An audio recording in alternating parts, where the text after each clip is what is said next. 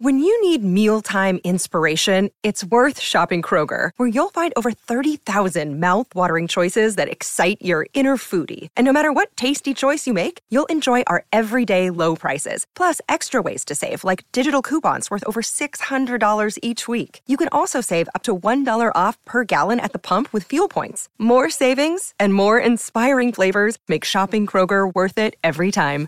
Kroger, fresh for everyone. Fuel restrictions apply. Your brain needs support, and new OLLY Brainy Chews are a delightful way to take care of your cognitive health. Made with scientifically backed ingredients like Thai ginger, L-theanine, and caffeine, Brainy Chews support healthy brain function and help you find your focus, stay chill, or get energized. Be kind to your mind and get these nootropic chews at olly.com. That's O-L-L-Y.com. These statements have not been evaluated by the Food and Drug Administration. This product is not intended to diagnose, treat, cure, or prevent any disease. Origins, Masterverse, the new CGI series, whatever, whatever, whatever. Episode three. Seven AI. Are you a boner guy? You know what? I miss penis. What a dick. What are you talking about? I'm Please clap. the one who should apologize. Cuz. Please clap. Cuzaroo. Cuzaroo. Slapperoonie. It's showtime.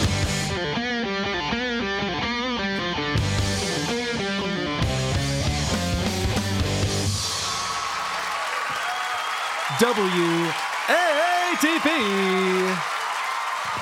WATP. Hello, Rubbernecks and Cousin Welcome to another episode of Who Are These Podcasts, the only show that uses the same strategy for co-hosts that Jim Breuer uses for openers. I'm your host, Carl. With me today, a man who plans on riding his bicycle someday. It's Vito Gesualdi. What's happening, Vito?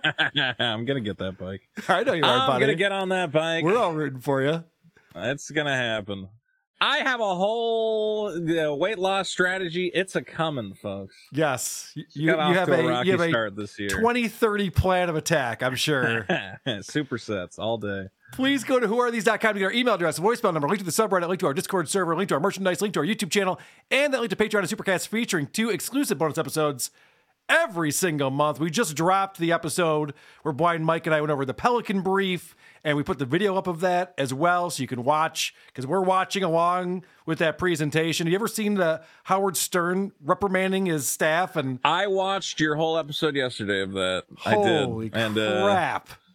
it's pretty insane. interesting. When, when he's telling uh, Richard Christie to get Brad Pitt as a guest, you got to reach out, Richard. You got to reach out to Brad Pitt, get him as a guest on the show. It's like, well, maybe let Richard like make a phony phone call instead. That's probably. And he's like mean. He's like, he's like, a will you, will you make all these phony phone calls for the show that everyone loves? Why aren't you out there sucking Brad Pitt's cock? Yeah. And it's like, well, I don't know, because that's not my job. I'm you think your only job is to be funny and entertaining on the show? Well, yeah, Great bits that have lasted and then dirt. Literally and my get job. replayed constantly.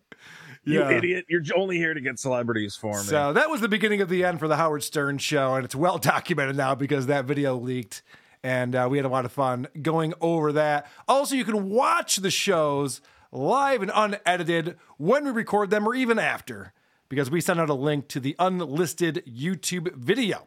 Tickets are on sale for DabbleCon, WATPLive.com, a whole weekend of Stuttering John hilarity, and it's not just Stuttering John hilarity because I'm pretty sure Zumach's been talking a shit ton of shit about this show and how it's going to be a failure, and I can't wait to prove that retard wrong. So we're going to have a lot of fun. WATPLive.com, February 3rd and 4th at the Comedy at the Carlson. Uh, check that out. I know uh, we're seeing a lot of momentum for that. Tickets are selling, so you're going to want to get on that before some of these shows sell out. Also, we encourage our listeners to give us a five star review on Apple Podcasts and then shit all over us in the comment section. Today, we'll be reviewing a show called Peg Warmers. And Yes. I don't know if I wanted to say this because Vito was on the Dick Show this past week, and he talked about how he was going to come on this show, and he didn't want to say who we were reviewing. I don't want to say who tipped me off to Peg Warmers. I don't want to get I don't want to get anyone in trouble about why we're checking this one out today. Well, I, I was gonna say the reason I originally found this show was because you did an episode on the Cinemassacre podcast. I did. which is probably one of my favorite episodes of WATP. I actually listened to it multiple times Well, uh, thank 'cause you. it's on YouTube. No, it's because because those guys that there's this whole Cinemassacre whatever uh, sphere of people uh, led by the angry video game nerd. And they are like terrible at podcasting. Like, I guess they're good at scripted content, but like you put them in front of a microphone and they have no idea what to talk about. The Angry Video Game Nerd was good at scripted content 18 years ago. Yeah. Uh, maybe maybe now 12. it's not even as good. Yeah. So yeah, I'm not sure what they're good at over there, except for you know we love Tony from Hack the Movies, and uh, I was on his show along with Doug from Good Times Great Movies talking about uh, Private Parts, Howard Stern's movie. That was a lot of fun, and so um, where this show used to record was that very same studio that I was in when I visited Yeah. Philly and my buddy Tony. And well, uh, that's what's crazy is they built this expensive, and they build really nice sets over there. They They, have this beautiful Yes. podcasting set that they Yeah. built for the Cinemassacre podcast, which was such a disaster that they ended it after 18 episodes. And now it's kind of like any Tom, Dick, or Harry in the building is allowed to run a podcast out of this beautiful studio. yes, But the shows are just, uh, frankly, abysmal. They the way it's no set up is that it. there's one room with two sets. And there's the set where they can change out what's on the walls. And so it can be like different shows based on what they're talking about. So the one today we're going to Yeah. talk about has a lot of toys and G.I. Joe stuff around. And then the other set is where Tony does his show. And there's all the VHS tapes and stuff behind it. looks like a movie rental place from Yeah. the 80s or 90s. And they even had like another set. Like they're just building. I think all they do over there is build sets. It's crazy. But the thing that I want to Uh, point out, and I, I made content. I made friends over there, so I don't want to piss anyone off too much. No, I mean I've been no. known to piss some people off before. Well, I like these guys. Yeah, that's the thing. Is I want to like these guys. I'm just like, guys, you got to figure out a format. Well, what I was going to say is there is a lovely woman who works in the engineering room as we're doing the show, and she's in there switching out the camera angles and doing some post production and editing and putting everything out. And I got to think if you're sitting there watching these people, you're going, why am I not in front of the camera? How is how is this guy the talent? How is this gal the talent? And I'm sitting Right. back here and switching camera one, camera three, because this is a three camera shoot. Let me play my first clip for you. And if you are listening to the show, because we are mostly an audio podcast, I promise you'll understand what's going on here. This is a show hosted by Kevin along with his buddies Ryan and Kieran. Now, Kieran is from that Cinemassacre podcast. We've covered him quite a bit on this show. But Yes. I, I just want to start off because, like any good show, it starts with the coming up soon. Coming up, this is the hilarious stuff that you're going to see if you stick around for the next hour or so. Recently, I found the most 2020 slash 2021 action figure you could ever find. This is a Courier action figure. This is a time capsule for the era. The kids are going to play with this thing. I want to put something out to you guys. All right. I think that GI Joe Classified will would be a much bigger line if it was stocked properly. Everywhere I go, there is a hundred over a hundred percent demand for every figure that they put out. Even peg warmers. Yeah. Even you know figures that, that are not popular, they sell. All right, a few things going on here. First off, if that's the highlight of the show, this is going to be a snooze fest. These are not hot takes in any way. But No. I wanted to ask you this, Vito. The reason why Vito's on the show is I think he relates to this culture and can help me through some of this stuff. Yes. So you just heard Ryan there say, everywhere I go, there's over 100% demand. Even for figures that aren't popular, those are the ones that sell. So a couple things here. First off, you can't be unpopular and sell because that's Right. the whole definition of popularity. And also, what does over 100% demand mean? What does that mean to you, Vito? I guess he's well. I guess he's saying the demand exceeds the supply. That more people want these toys By than, uh, 100%? actual- By over 100%. I, I potentially. I don't know. I don't, I, I don't even know how you would calculate that. Maybe I'm the idiot. Can you have I over just- 100% demand for something? Yeah. Well, if there's if there's ten of a thing and twenty people want it, wouldn't that be over hundred percent demand? I don't know. Is that how that think he- works? I think he might- And how would he know, know that? that's how it qualifies. How would he like if it's if it's out of stock? know, but that's the thing is how would yeah. he possibly know how many people Yeah, want it versus how many there actually I are mean, he's available? pulling numbers out of his ass. yeah. I will say though that the the peg warmers opens again. This is supposed to be. This is a specific clip that they've pulled from the episode to get you so excited, like, oh well, I gotta watch the rest to find out what's you know gonna happen in that discussion. Yeah. And it's here's a courier action figure. This one, and I'm like, what the fuck are they talking about? Like, how does this get anyone excited to watch the rest of the episode? Oh, so when he does pull out that action figure that they tease right there because it's like a Yeah. first responder wearing a cloth mask, he's like, "Whoa, this is so 2021." and uh, so then Kieran wants to know where he got that action figure. This is a fun back and forth.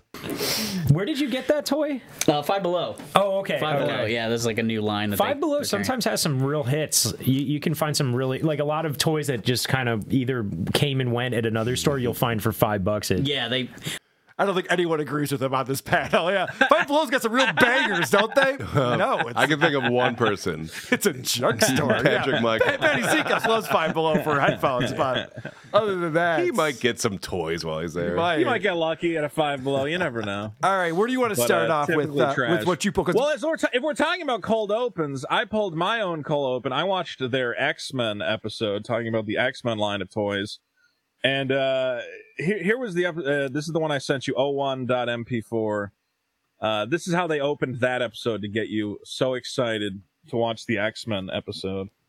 And that was the thing. I told him one day, I'm like, yo, I sent him these like uh, the prop claws that they make that you, Yeah. you basically put them like here and they go like this. And uh, I sent him, I'm like, yo, check this out. Like, you can get like Wolverine claw because we would be hanging out and I would just always go like this. Like when we would be like talking, and everybody would always say this, like, why do you do Wolverine claws all the And I would just be like, ask anybody here too in the office. um, those things that hold up the cards Yeah. uh, I put them on and I'm like, and I like wear them like they're Wolverine. Like I was, I, used to be you did. obsessed with just like the claws coming out of my fists all the time. Peg Warmers is the code name for toys and collectibles with high supply and low demand. So I'm looking at So- you, producer Chris, and all I'm thinking is you want to give this guy a swirly so bad. You're like that hair would go into a toilet so easily. I want to pick this kid up by his underpants. the spotlight clip for the episode is a grown man talking about sometimes I go around the office and I take stuff and I put it between my, my hands and I pretend I'm Wolverine. And you're like, "That- is that what you're going to talk about for an hour? That's the mm. highlight clip for the episode to get me excited? Yeah. Uh, That's his highlight. yeah. Period.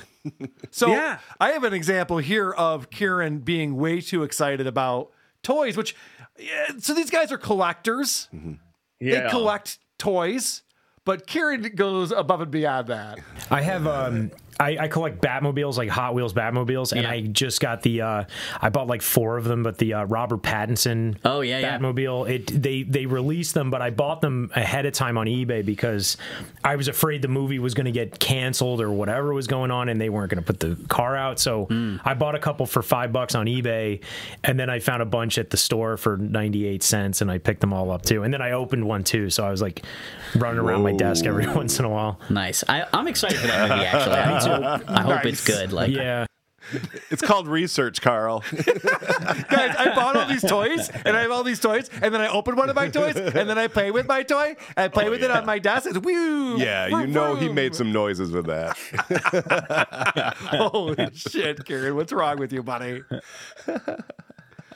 I, Is I it gotta possible say- that Kieran's like one of those seven-year-olds who just grew facial hair? Very, because then, I Bro. would- then I'd be like, all right, man, that's cool, that's fun. I pulled so many Kieran clips. All right, let's get into it. l- I feel like all my clips ended up being him. Like the host is just kind of what's the host's name again? Is it Kevin? Kevin, yep. Or yeah, Kevin's just kind of like an average guy, and he's just there to talk about toys. Kieran just No, has like Kevin is like an average three guys. Yeah, well, he's a big guy. He's a big guy. But but Kieran is like this yeah weird uh Rob uh what do I, want to say uh Peter Panish child Mm-hmm. who's just like it keeps being like yeah you know I'll still play with my toys and like slam them into each other like he really is just like a huge child it, it's kind of fascinating uh, I'm kind of jumping ahead but I, I think uh, my clip nine he kind of talks about just playing with action figures I used to do a lot of things where I made my own characters Okay. out of figures I had and make my own weird worlds and universes and all these things. Like I used to I was like a real like I I didn't have like uh, a whole like it wasn't that I didn't have friends, it's just that I preferred to do that than go out places. Gotcha. I wasn't cool. I st- I'm still not. I would still play with action figures. Oh, you can turn it around, buddy. It's not too late. It wasn't that I couldn't get pussy. yeah. Batmobile pussy. Batmobile pussy. Ah. vroom vroom. oh, the Joker's here. Pussy's out. it's kind of funny because you have Kevin who's kind of like a collector and he's like, oh, you know, I'm kind of interested in, you know, having them and displaying them. And Kieran's just kind of like, I like to take them out and make stupid noises and like slam them into each other. Like he literally, so the show's kind of at odds. It's like a collector talking to a giant child. Yeah, that, And, it doesn't uh, work. I think is what you're trying to say, and No, we'll get we'll get into that. no theme. We'll get into that because this show is going in the wrong direction. This is um the clips that I pulled are from about a year ago. It might be the last time they filmed a show in this studio. Yeah. Now, I want to show you. I don't want to let this Ryan guy off the hook, okay? Because Ryan hosts a show too. And so they start off the show, they go around, you know, who are you? Where are you from? And I think that Ryan needs to work on his elevator pitch for his show. Ryan's here from Talk About Games, and Kieran's here from Cinemassacre. Do you have anything going on in your worlds that you guys want to kind of throw out there first? Well, we just started doing talk about games, and it's been a lot of fun. Mike and I, we each bring our own game, maybe something he's streaming, something that I'm playing. Okay. We talk about them, and then we have a topic that we talk about, and it's a lot of fun. Nice. So we get to watch them play games, and it's a lot of fun for who? Not for me. It doesn't sound like fun. What a great summary. We have a topic that we talk about. Oh, Yeah. like every discussion that's ever been had in the history of. Okay. Yeah, I would hope so. Sounds unique. It basically says it's show and tell, but you watch us play our games. It's it's a lot of Yeah. fun. Hard pass. These guys, uh, I, I, I think they have a problem also of just like staying on topic where you're like, okay, guys, you're a toy show. You can have a little bit of like, hey, here's what's up, here's what we're up to. But then they'll just go on like these huge, stupid tangents. Uh, play my clip too, where they're just talking about how hot it was at a convention they were at. I'm like, I thought you guys were going to talk about X Men toys. This is insufferable. Like when the show opened, because I mm-hmm. worked at registration and I'm like signing people in, and the, the AC is like off in the beginning because Yep. of like load in. Bringing in the and cars then and, everything. for it to yeah. finally cool down, it was it was roasting that shit. I was like, like oh, I hope I don't. Sp- That's the thing, and I was wearing I was wearing this like I had a sweatshirt on and a vest, and I know everybody's was like, "How do you wear the vest and everything?" And it's like, well, it's it's always it never covers my sleeves, but I had to I couldn't do Yeah. the sweatshirt, and I was like, I was pretty sad because I I'm really digging my sweatshirt and vest combo that I've been doing oh, recently. awesome. So in the news segment, My mom says I look really snazzy in it. So uh, these guys like feel like they've never interacted with another human being is like doesn't the audience want to hear about how much i like wearing sweatshirts in, in certain weather and this jacket i was wearing at a convention I mean, no, of course not. no I mean, since you brought it up, All right. The other thing they talk about, because my episode is late 2021, we are going through this uh, issue with inflation in the country, and it's hitting everybody hard, but in different ways. So the in the news, which is our first segment usually, Hasbro is talking about raising prices ahead of the holiday crunch. So we know that you know everything in the market has been up and down. Certain things have become way more popular, things have become less popular, and so we've got the holiday season coming up, and ahead of time, Hasbro's you know trying to figure this whole thing out, and so they had a uh, you know they, their profit meetings and stuff like that, and so the CEO is is This guy must be an insider. They were having their profit meetings and stuff like that. I've said this is too the much. hot stock tips you need kind of letting people know because freight's going up, the cost of plastic, all that stuff is a mess. I, I gotta be honest, Yeah. I'm a I'm a little frustrated with Hasbro right now because I'm a big fan of Magic the Gathering. And right now, if you go to your local game store, a box of the new uh, Dungeons and Dragons Forgotten Realms set is like 139, 140. All right, I have a question for you, Vito, that I think you might know the answer to. yes When he says a box goes for 139 140 is he talking about $1.39? I think he's saying 140 dollars Oh, thank for God. a box of 36 packs of cards. for a box yeah, of he's not cards. quibbling over a dollar forty. the for a. Strixhaven set right now, they have the set boxes, which only they don't have the full 36 packs. They have less packs, but they charge more money for it because it has more premium cards. You cannot get a 36 pack draft box of Strixhaven. Everything is up in price. Everything is Amazon Direct now instead of the local game stores don't have the inventory. It's just really difficult. I hope someone sent this over to the profit department at Hasbro. to let, to Profit let them department, see what's Please happening. look into this and get it prepared for our next profit meeting. I have some complaints about the um, types of cards that you get in this latest pack.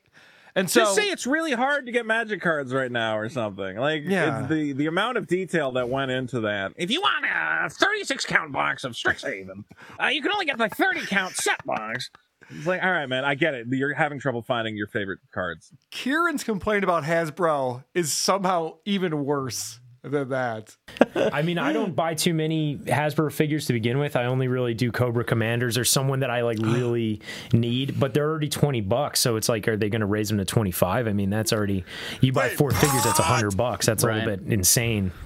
That would be insanity. Could you imagine these figures instead of twenty dollars each were twenty five dollars each? There's no way that's gonna happen, right, guys? You get paid to sit around and do nothing. You should never complain about the price of any action figure because all your money comes from doing this nonsense. I also like that You he know? thinks that because Cobra Commander's twenty dollars now, he's like, "What's it going to be next? Twenty five? Well, rarely do they raise it twenty five percent. It could be twenty one or twenty two dollars. Fair It's going straight to 25. Yeah. And that's that's that's the thing about this show is now there's like a what do you call it? A documentary series on Netflix like uh the toys that made us. Sure. And it's great. It's fascinating to I've find out about like how these toy lines got made and what went into them and you know what got approved, what got disapproved, like all this fascinating history of toys. This is just guys going, "Man, I really hope action figures don't cost more." Yeah, And like, all right, fascinating. Yeah. yeah. th- there's no, No, research literally, going into this you or can anything. say that about anything. I hope Yeah. bread. Do, why don't you make a podcast about? I hope bread doesn't cost more next week. Like this is not an important discussion. Wow. Bread is a- an important discussion. Maybe we should get into that right now. What about eggs? All right. So I thought this was uh, a fun little clip because they kind of beat me to it. I think I think a lot of the stuff I think back to like the old Simpsons episode where Homer Simpson's like nerd. Damn it. I was thinking the same thing. Uh, really took the piss out of it. I was there. thinking the exact same thing. Wow, they called out the soundboard a year in advance. yeah, they knew. Well, when when Kieran was talking about buying up all those Batmobiles, I was thinking about this. When I was eight years old, my fantasy was to have as much money as my parents made, be able to spend that on toys. Like, that'd be Yeah. amazing. And when when you're eight, you're like, holy shit, I'd have all the toys. Then I grew up and I bought DJI drones and PRS guitars and Mega Touches because I'm a grown up. Yeah. You know, I buy adult stuff. I bring you toys. And I guess the Well, I kids, mean, the kids today, I don't know if you know this, maybe you do, Vito. They're not playing with dolls like these guys used to. Because also too, who even plays with action figures other than us and, and adults now? It's it, kids are playing video games and stuff. Unlike you guys. well, right, they're doing that too. But isn't that like they're like you know these kids don't even play with dolls anymore? It's just us. Like, ugh. yeah. it's even worse. Yeah, it's kind of sad. That is not a Uh, humble brag. no, it is certainly not. I mean, the level of nerdery going on, it's just fascinating to listen to these guys and why they love these properties. Yeah. Uh, play my clip three where they explain the best thing about the X Men character Wolverine. Wolverine's claws were such a like up in the air kind of thing. Like, why does he have the claws? Are they his power? Kind of stuff. Eventually, they did Right. like you know he has because Magneto tore all of the adamantium Yes. from his skin, from his bones, like liquefied it and pulled it through his pores. And they found out, oh, he has claws, Right. But they're bones. But they grafted the adamantium to him because the whole thing is too like Wolverine doesn't know anything about himself, which is also a great plot device. Vito. Okay. I don't know a lot about Wolverine, but it, does he have claws because he's like a Wolverine? He, uh, yeah, well, uh, kind of. I mean, it's like a mutant ability, but they get into. I, I, I might have cut it short, but basically saying the best thing about Wolverine is you don't know anything about him. Yeah.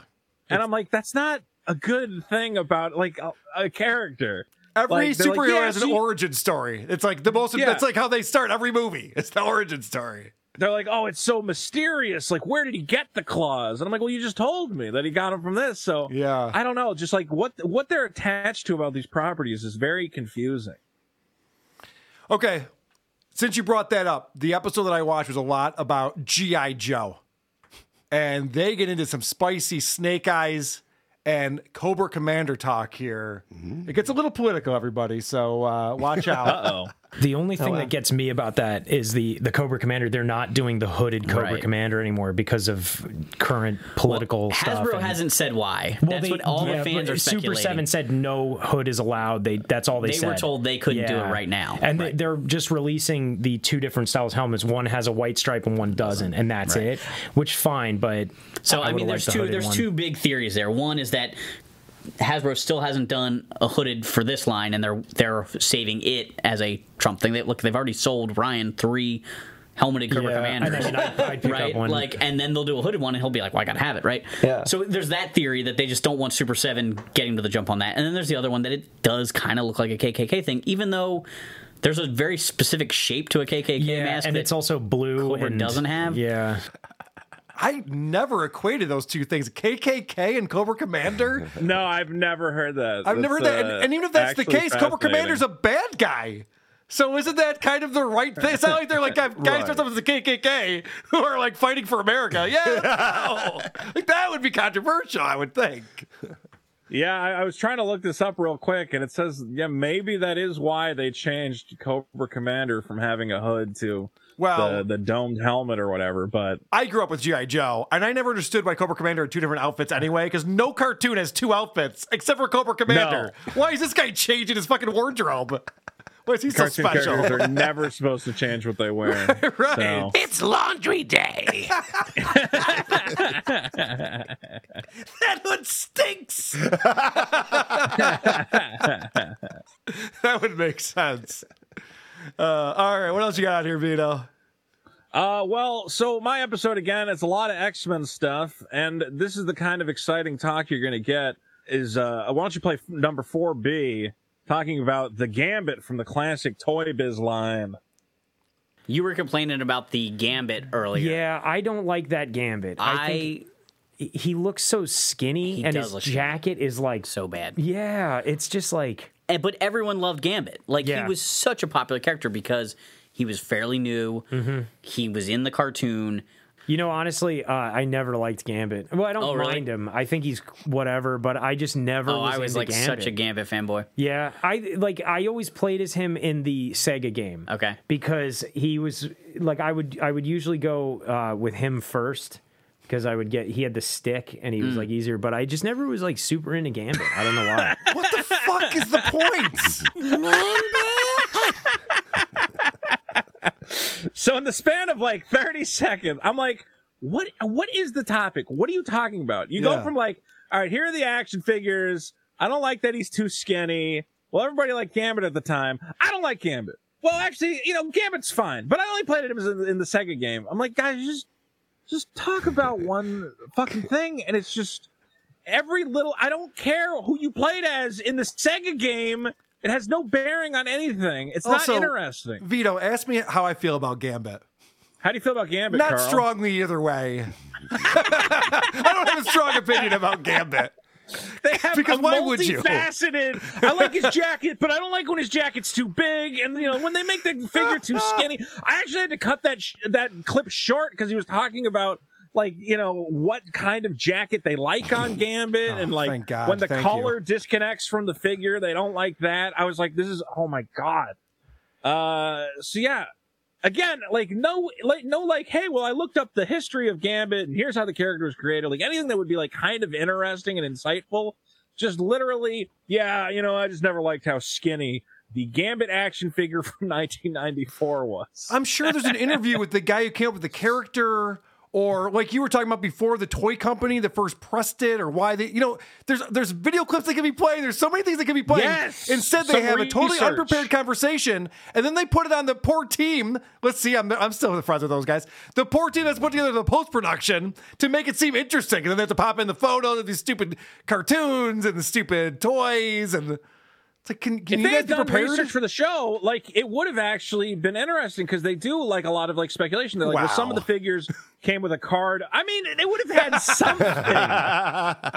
but instead, it's a lot of them looking at a figure and being like, I wonder why they had different paint jobs. I wonder why this one had this hair. And it's like, well, why didn't you like try to find some information to enlighten the audience? And then I guess people who are into toys would be like, oh, that's interesting. That's why they did this or why this figure changed or whatever else. But instead, it's just two guys talking about what it was like being a kid and buying action figures. and then what it's like to be an adult and still buy action figures. because that's one of the things they talk about are the newest toys that they've uh, each purchased. They get very excited for that. Now, peg warmers. Do you know what that means, Vito? Uh, I, I learned of the term from this show. Me too. Uh, yeah. So it's the idea that you go to the store and that sitting on the the shelf pegs in the store are the figures that don't sell. Yes. And they're warming the pegs. Those are the peg warmers, the unsold toys. Now, why they'd be warming anything is beyond me. I don't know why that doesn't even make sense. I understand what a bench warmer is because of body Well, heat, it- but I don't understand right. peg warmer. But whatever. Dum dum dum. we'll go along with it. So, as I've alluded to, Peg Warmers is not the show that it once was. This show that we're watching here had like 17,000 views on it or something like that. It is Yeah. now moved away from a three camera shoot in a studio. Which it's it should now, have never been. well, right. It's now this guy, Kevin, using a free version of StreamYard and bringing in guests that might not be as uh, high caliber as the ones that we've been seeing. I want to introduce you to my new best friend in the world. His name is Jeff.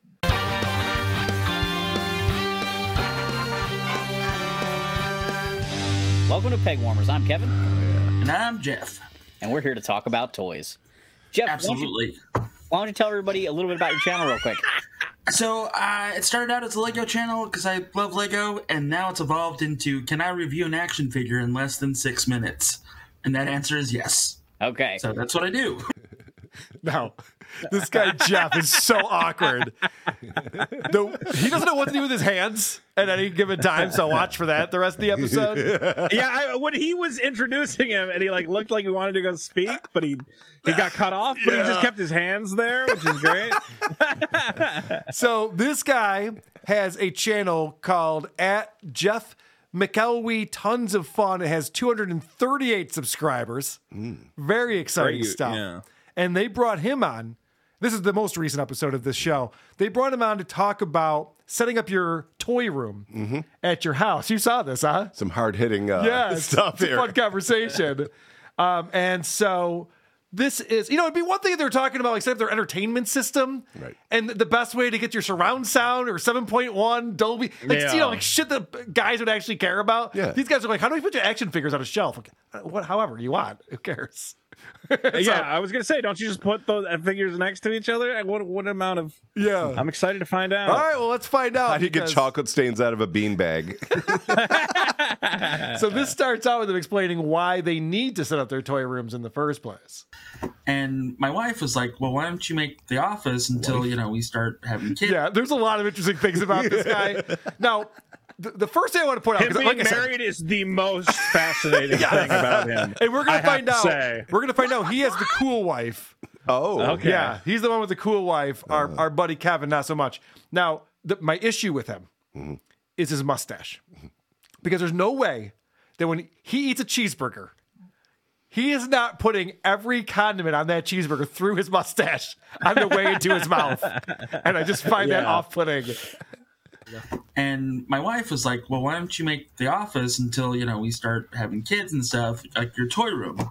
Like, yeah, okay. A year and two months later, we finally have that room fi- situated and figured out, and now I'm putting up shelves and putting up. Jeez, I can't believe these uh, toy enthusiasts aren't motivated. It took them 14 months to get the office. I'm playing. I thought you were going to paint your toy room. I'll do it later. I said I was going to play. And now I'm putting up shelves and putting up lots of stuff. So it's basically Christmas for the last week for me because, you know, toys. I love him. He really is a child. He's so excited Oh, about he is toys. a fucking He's like- muppet. He's like, yeah, my wife wanted me to have a toy room, so I'm making toys. I never need to get laid again. Wee. Now, now my we're gonna wife hear. and her boyfriend are busy in the other room. I get to set up my shelves. now we're gonna I'm hear so about. Kevin's situation, and it's a little bit different than uh, Jeff here. And so I recently moved uh, from a house that I lived in on my own that was kind of toy explosion everywhere to a house with my wife and my stepsons. And so the toys have been relegated to the basement. It's a pretty nice space to work in, but it's kind of like a blank canvas that's already full with a mountain of bins. So that's kind of my situation. Jeff's so excited about everything. Jeff gave him a big thumbs up for that. He's like, awesome. So I like that he goes, Yeah, my wife told me get the fucking toys out of this house, asshole. Even though they have kids, or she has kids, and she's still just like, All right, enough with the toys. We're gonna live like adults in this house. So he had to put them all in the basement. Is that what he's saying? Yes, so Or they're in. bi- Is he allowed to take them out of the bins? This is tragic. it is very sad. Now, if you think that's sad, is it wood paneled? Wait until you hear about. I wish. Wait till you hear about what uh, Jeff is saving up for. Oh no. the price point is a little much for me, but maybe with some saving and some Santa Claus, it might happen. But 400 bucks, it's worth it. I'm sorry, he was talking about the Teenage Mutant Ninja Turtles. And uh, Which this Teenage new wine. Mutant Ninja Turtle costs four hundred dollars. The new wine they have out, it's like 400 bucks. So he's explaining that he needs to have some savings and Santa Claus. This is an Yeah. adult man who lives in a house, and he goes on to talk more about Santa Claus as they're discussing how cool these Ninja Turtles are. And I, I just, I have some theories about this. You have like the cloaks, the jackets, the boom boxes, the different hand swaps, and it's like, yeah, okay, you know that that's it's worth it. I have to figure it out and maybe talk to Santa Claus. No, I hope he's making a joke. no, he's he's not. And my theory is, Vito, that Yeah. his parents are still buying him toys for Christmas. That's what means. yeah. This episode came out this month. It's January, and he's talking about I hope Santa Claus will give me the Ninja Turtles I want. it is sad that uh well what's interesting is that the peg warmers channel kind of started off and it was just that guy and it wasn't called peg warmers originally i don't know what it was originally called it was like kevin's toys or something and then clearly the the cinemassacre guys or whatever this company is came to him and they're like hey let's you know make you have a whole toy channel and we'll get you into the big studio or whatever else and then this is where it ends up is, you know what? Never mind. Go back to your house and just talk to your buddy with 200 subscribers. Hey, So, what should we call the new show? rise and fall. How about a term nobody knows about? Let's call it that and see if people will find it. Yeah, that's a good idea. Yeah, why not call it like toy closet or like toy junkie? Yeah. Instead, it's you scroll around, you're like peg. War- that means nothing to me. All right. Yeah, I thought it was a porn going. category. You're right. All right, so this is why I think this Santa Claus might be this guy's parents because he talks Yeah. about uh, what he got for his birthday. Uh, so you were talking about reissues and everything else. I want to use We that moving on to new to the collection here? Yeah, we are. All right. So speaking of uh, reissues, I saw that at the store. I love that they're bringing back an old Lego set. It's pretty cool. me too. It made me really happy. My dad got this for me for my birthday because he got me the original back in the eighties. Okay. Nice. And uh, they also have a gift with purchase for this month at the Lego store. If you spend like an absorbent amount of money, you get the Blacktron, like a Blacktron ship That's like Oh, the yeah. bad guy chip. Okay. So I want to talk to this guy's dad. That's the interview that I want to have on this show. Okay, I want to talk to everyone's dad because a recurring theme of peg warmers is stories about a toy you bought when you were like this is literally all it is for these people is talking about their childhood and trying to rebuy toys they owned as kids or revisiting the mistakes they made in their lives in the toys they owned at those times. He goes, My dad bought me this toy when I was a kid, and then they reissued it, so he bought it for me again. I'm like, well, you're pretty easy to shop for. I mean, that's the one good thing about these. Like, I know you love this because you loved it when you were seven, so here it is again. How'd you know? Amazing. And then I his- have a similar clip. Okay. Uh, well, it's just like these guys, the entire show kind of is just talking about their weird little broken lives and what toys they owned or sold during those times. Uh, if you go to clip eight, it's uh, Kieran talking about his job history, the time when he. Uh, just just go ahead and play. it, You'll see. finally i was going you know i was going to the art institute i was like i'm going to do animation all this stuff i have almost no money because i quit my job and i was a jerk about quitting my job at first because i ended up going back there on weekends they were cool with me coming back Okay. but I, I flat out was like yeah i'm not coming back i'm going to college like they they I, I told them like flat out i'm not doing this i was working at red robin mm. I didn't beg for my job back. Roger Robin. Hey, and that's it's so weird to listen to like the history of these guys. They're like, man, you know, like, and I told those guys I'm never coming Yeah, back. he went in You know, guns I'm- a-blazing. I'm gonna go, yeah, and then you know I gave him whatever. It was a red robin, by the way. Yeah. So I, I flicked off my manager and her manager and all the customers. I customers. started grabbing stuff off the desk to make Wolverine claws, and I fought my way out. and, then, and then two weeks later, he's like, any shifts available next week? Uh, Yeah, exactly. That's the funniest thing.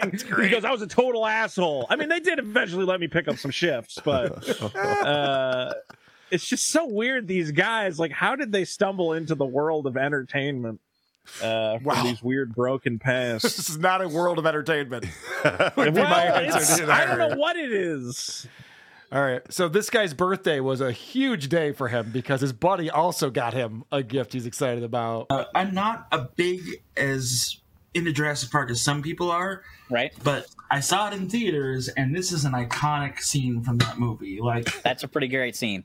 And this was a gift from my buddy Don, who's like my secondhand man when we do tons of fun. Okay. And he was like, "Happy birthday, Jeff!" And I was like, "Holy crap, Don, are you serious?" And he was like, "Yeah." And I was like, "Okay." And I'm really looking forward to building this and, and throwing it up somewhere. So Yeah, that's awesome. I, I, I love everything about it. Got the T Rex and the Explorer and the the fence system there for for Jurassic Park. That's really cool. It's it's it's fantastic. I love him. He's so happy. Jeff's so happy. He's, like, I can't happy. believe I I have lo- these Jurassic Park Legos. I looked it up. It's a hundred dollars on Amazon for this Lego set. Yeah. Le- Lego can be expensive, but he's blown away by his friend's Don's thought of, wait, for real? I I can have this? It's like, yeah, it's your birthday. Wow, this guy gotta is so full of happiness. this He had a connection right with the. Easter Bunny too. I mean, there's a lot of giving going on. The Tooth Fairy is going to come soon. I gotta subscribe to again Jeff McElwee. Tons of fun. What Yes. a great URL. Very easy to remember. Oh yeah, he's he's nailing it with that. Um, so then Jeff actually prepared a video for us for this Oh. episode because this is all about setting up your toy room. And so what Jeff has done is he's decided to show after the 14 months it took him to paint the room that he's going to set up his toys in. He's gone ahead and put shelves up. So I'm sort of working around putting like showcases or freestanding shelves in front of those walls to save the drywall space. And I'm trying to figure out what goes where. And I know you're I- hanging some shelves I'm- right now. Yes, I am. I'm. Um, I actually have a video uh, I can show you. Oh hell So- yes. Oh yeah. Here it dude. We're looking after at everything is bare said white and put up. shelves against a white wall in a really shitty room. There you go. The pile of stuff that's got to go on the shelf. That's how it always works. Set up every toy in the universe. If Stutcho was into toys, it would look a little No, like this. That's not even all With of beer it, cans. and I feel so bad. But it's like, eh, you know. That's like a closet with like room for like what? Is he just gonna stand there and turn in a slow Yeah. circle? He won't be able to turn look at around the in toy- there. No. What is the? It's the toy room. It's literally like standing room only. All my And toys again, are on has the display. Imagine if I had friends to show. It'd be so cool. And they're the cheap, you know, they're the cheap. What do you call it? Shelves. The uh, the little metal brackets. The Yeah, adjustable yeah. shelving you get at a uh, Home Depot or whatever. It's not yeah, fancy. fascinating. It's not no, it's not like oh, I built like a custom thing and like for it's sure. a whole. It's I literally went to Home Depot and I bought you know Yeah. rails and uh, industrial particle board.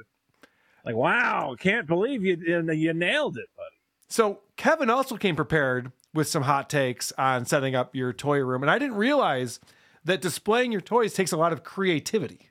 I had no idea. And everyone kind of has their own style. So one of the things that's really fun about seeing different people's collections is seeing how they choose to display stuff. So like in my old house, uh, I had sort of zones. You know, like this was the all the reaction figures were on this one display, and all the GI Joe stuff was over here, and all the He Man stuff was over here. But I had one showcase that was in my dining room. Wa- By the way, watch Jeff get really bored of this conversation. Whoa. He gets bored? yeah, he- he's not having I don't this think one. he was capable. and I used it for a lot of the lines that I only owned one or two figures terrible. from. yeah, yeah, but it looks really bad. It looks like if, if my grandma were to set up my toys for me. Dude, it's one of those old like wooden like cre- is it, what do they call it credenza or something like one of those Yeah, yeah, old. yeah. This is- That's where you're supposed to put like your dishes. Yeah, like your before fine you china serve your or family. something, He, yeah. he You doesn't but have look at the fucking giant transformer at the top of it. It looks fucking ridiculous. It looks like Imagination Land. yeah, you're right.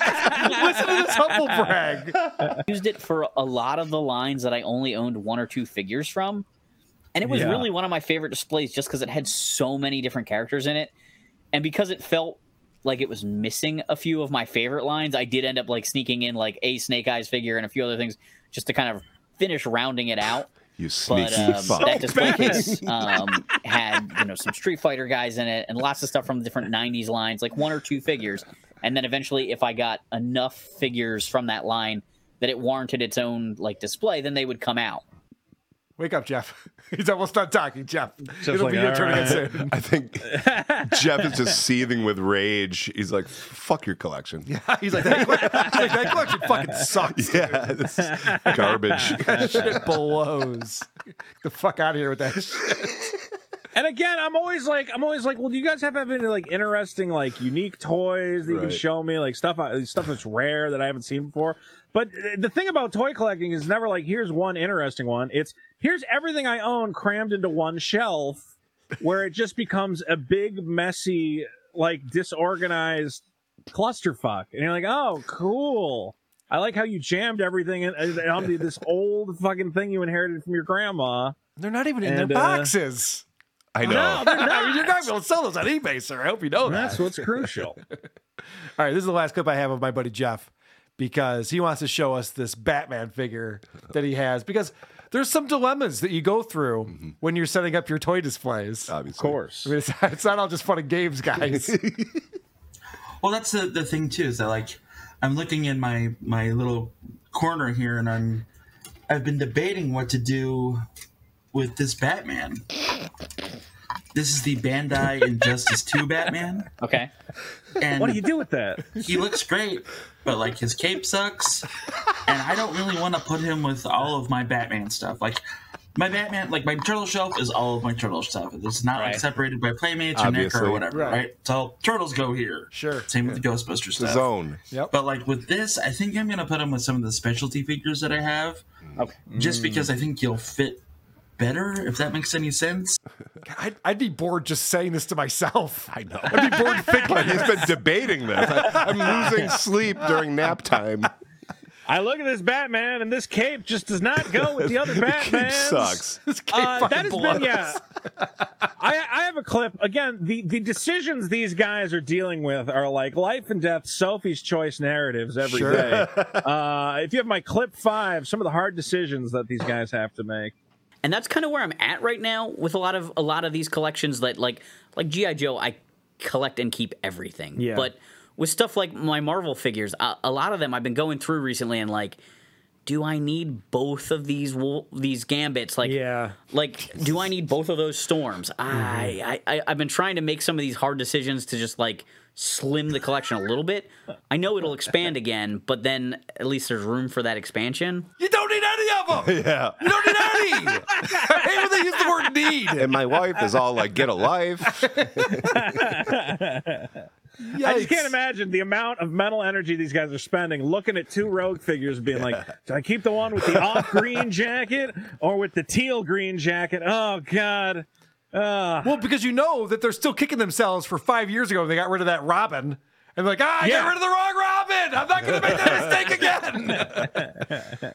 but they're also drowning because he immediately says, "You know, I need to get rid of it to make room for the more crap I'm going to buy." Correct. Yeah. And you're like, oh, you're like, man, why don't you just like pick like one thing and then just stop? But it, it's a never-ending obsession. Let's see. Should I start? Uh, should I learn my lesson and grow up, or should I start a YouTube channel based on this ridiculous hobby? I think I'll do the latter. I mean, I'm a big collector, but like, you know, I've gotten to the point where I know what I want. I'm pretty much done, honestly, because I collected everything I, I wanted to collect at this point. Yeah, sure. Uh, and I'm not, I'm not expending constant mental energy of like, ooh, I got to make room for this thing, and blah, blah, blah. like, you know, no, you just, you got to have fun with it. For these guys, it's kind of become this this sad obsession that is destroying their lives. well, maybe they're enjoying themselves because Jeff seems to be having a blast. I mean, maybe it's, maybe it is enriching their lives. You get if you get if you can get that much enjoyment out of a hundred dollar Lego set from Santa, then uh, maybe you're living a better life than the rest of us. I don't know. If it was that easy, Kids have more fun on Christmas than I do. Yeah, that's I for mean- damn sure. So I maybe kind they got to maybe figure I it want to live in this juvenile world they live in. Uh, Real quick, cocaine my, and hookers my, are stupid. play my clip seven because these guys are having the time of their lives. I think. a couple of stories that, that I thought of as we were talking. One, you were talking about the Wolverine claws. Yep. I used to have a couple of wristbands from when I played like Pee Wee football. Yeah. And I would stick pencils in them to be the claws. I used claws. to do that too. I used to do rubber bands and, uh, and chopsticks. Okay. Yeah. same idea. Okay, well, be, just be embarrassed about it. yeah, move on. Yeah. I did stupid shit too when I was a little kid. it's not content. I can't imagine sitting around with my buddies and coming and, and recounting all the different ways we pretended to have Wolverine. Oh yeah, I used pencils sometimes. Uh, these guys are living in a in a beautiful little fantasy. All right. Uh, anything else you want to play from uh, Peg Warmers, Vito? no, I th- I think I I got it all out. Uh, I just. I, God bless these guys again and again. I find toys interesting. I find the you know, again. I wish they did more research and had like some interesting topics. But if you want to hear guys just talk about toys that they own and the ones they're thinking about owning and which ones they might sell to make rooms for new ones they want to own, uh, Peg Warmers is the place to go. This is why this is why Vito needed to be the co-host of this episode mm-hmm. because I just be here going, these fucking losers need to find something better to do with their goddamn time. What's wrong with these assholes? And Vito's going, you can do a decent show about toys. It's possible. You're there. It is, This it ain't really it. Yeah. But you, you. Vito and Vinny should team up. Yes. Do some Talk- toy talk talk. about toy talk. Spicy toy talk. Ugh. and I'll rip on you guys, and I won't have any more friends. I mean, it's mo- mostly the stuff that's fascinating about toys is just you know grown men talking about how they wanted to rip off children. Like that. That's uh, again, I really like that Netflix show, the, the toys that made us, where they're just Yeah. like children are idiots. You know, how do we take advantage of that? Uh, All right. But unfortunately, these are the idiots they were selling to, so you don't get as much of that perspective. True. Good point. Look, Bumble knows you're exhausted by dating. All the must not take yourself too seriously and 6 1 since that matters. And what do I even say other than hey? well, that's why they're introducing an all new Bumble with exciting features to make compatibility easier, starting the chat better, and dating safer. They've changed, so you don't have to. Download the new Bumble now. Hey, it's Kaley Cuoco for Priceline. Ready to go to your happy place for a happy price? Well, why didn't you say so? Just download the Priceline app right now and save up to 60% on hotels. So, whether it's Cousin Kevin's Kazoo concert in Kansas City, go Kevin, or Becky's Bachelorette Bash in Bermuda, you never have to miss a trip ever again. So, download the Priceline app today. Your savings are waiting. Go to your happy place for a happy price. Go to your happy price, Priceline. Vito, it is time for our. Cringe of the week. Cringe of the week. This one comes in from Nick Tucker. It's called the Burn Barrel Podcast. And he says, This is a New England political show called the Burn Barrel Podcast, hosted by Tom Shattuck and his wife Alice. After their guest leaves, they have to kill time and they have a rough go at switching gears. Type of topics. Okay, I don't have it uh, up yet. Hold on. Can you The you have- can you can you fill it all? Um, I could possibly. I'd rather. Can I get us a couple of seltzers or something? Because I'm di- parched. Um, why don't we pull up the chat chat messages and do that first? Why? Because You can't fill for a minute and ten seconds. well, I just I can fill. It's gonna take a minute and ten seconds. Why don't we just do the show? Why do you have to go get something throat right now? Can't work, Alice. I'm out of mouth lubricant. Why? Because I'm out of it. I was drinking coffee, dude. I don't know. You can't handle it. Can I? Well, how about I'll play Dua Lipa for a little bit? And then No, no, it's Oh, okay. okay, I'll I'll be right back. Don't worry, everybody. I can talk about a topic. The thing I'm most excited about this week is uh, Ron DeSantis taking over the uh, this Florida college, the new college. Oh, it's poor woman. Is there anything worse than can you just fill a minute ten for me? Like, ah, I'm gonna, I'm gonna. I was prepared to do that, but I'm surprised that they, she's never encountered that before. Like, oh, I'm going to go get something you know for my Yeah. throat. Can you fill time? No, no, we're doing mean? a show, asshole. By the way, We're doing I'm- a show. I, I'm with her. Like, can you can you just wait? Can I just set up the next thing and then you can sneak out while we're doing it or something? I love Tom Shattuck's Burn Barrel. Oh, and I only say that because I, I I remember I went on there a year ago. Actually, I Oh, was no like, shit. wait, have I been on this show? I'm like, yeah, they called me when the Netflix thing was going on, but uh, I, I don't actually listen to the show. I have no idea what's going on. Well, I know you're from New Uh, England area, so that's why I, I Yeah, was wasn't wondering. surprised. I was trying to look up where in New England they are, and then I was like, oh shit, wait, I've been on this show. That's funny. All right, I have a bonus Uh, cringe of the week, and this one comes in from Gong Fei Shasho, and it's actually my buddy Blind Mike on the Blind Mike project. And apparently, they decided that instead of just ending the show like normal, they were gonna do something crazy, keep the show going, and finish watching my entire interview with Harrison Young on Topic Time. Now, Vito, I recently was interviewed by a guy who does a public access show out of Boston. And Oh, um, great! Boston Public Access is uh, yeah, calm a down. whole bag of worms. yeah, you're going to be real jealous when you see this. All right, so because when Mike and I recently did Who Are These Socials, I just pulled a couple of choice clips from that interview, played them. He's like, "Oh, this is this is great. It's hilarious." Now it's a 30 minute interview. It's not all gold. All right? Uh-oh. So they think they're just going to be able to sit there and watch 30 minutes of this horse shit, and that's going to be entertaining. and uh, it might not work out that way. Let's let's see how this goes for them. You and I know it's I know it's it's a little I, I mean I don't know, Will you have? T- do you think you'll have time to finish this episode if we wanted to do it today? Um, maybe. Let me ask you this: Yep. What if right now we Mm-hmm. end the show, the free show, Mhm. play the outro, and then just keep recording just for the Patreon? Would that be Uh, crazy? maybe. Maybe it would be crazy, or maybe we can do it. Maybe both. I don't know. I'll, I'm, if my phone rings, my boss will be like, "Uh, "What the fuck you did?" All right, so you can tell Craig's just like, I have shit to do. I do not want to be doing this. So he's already impatient with this idea. So wait, is this airing on public access? It did air on public access uh, last weekend. Yes, it's also on YouTube. you know. Yeah, that's fine.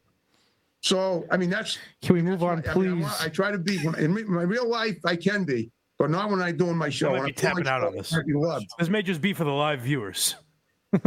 this is not great. Professional and tapping out. Are you? Uh, let's play a little more, but I'm. All right, so Craig's going, come on, can we please add this? I have so many better things to do than to watch Carl on topic So they tried to watch your show and they didn't like pull clips. They just tried to watch the whole thing. Right, they thought they were just going to watch the whole thing and it was going to be riveting for their audience and for their uh, Patreon subscribers. Yeah. Okay. And this is Good how this is how this wraps up.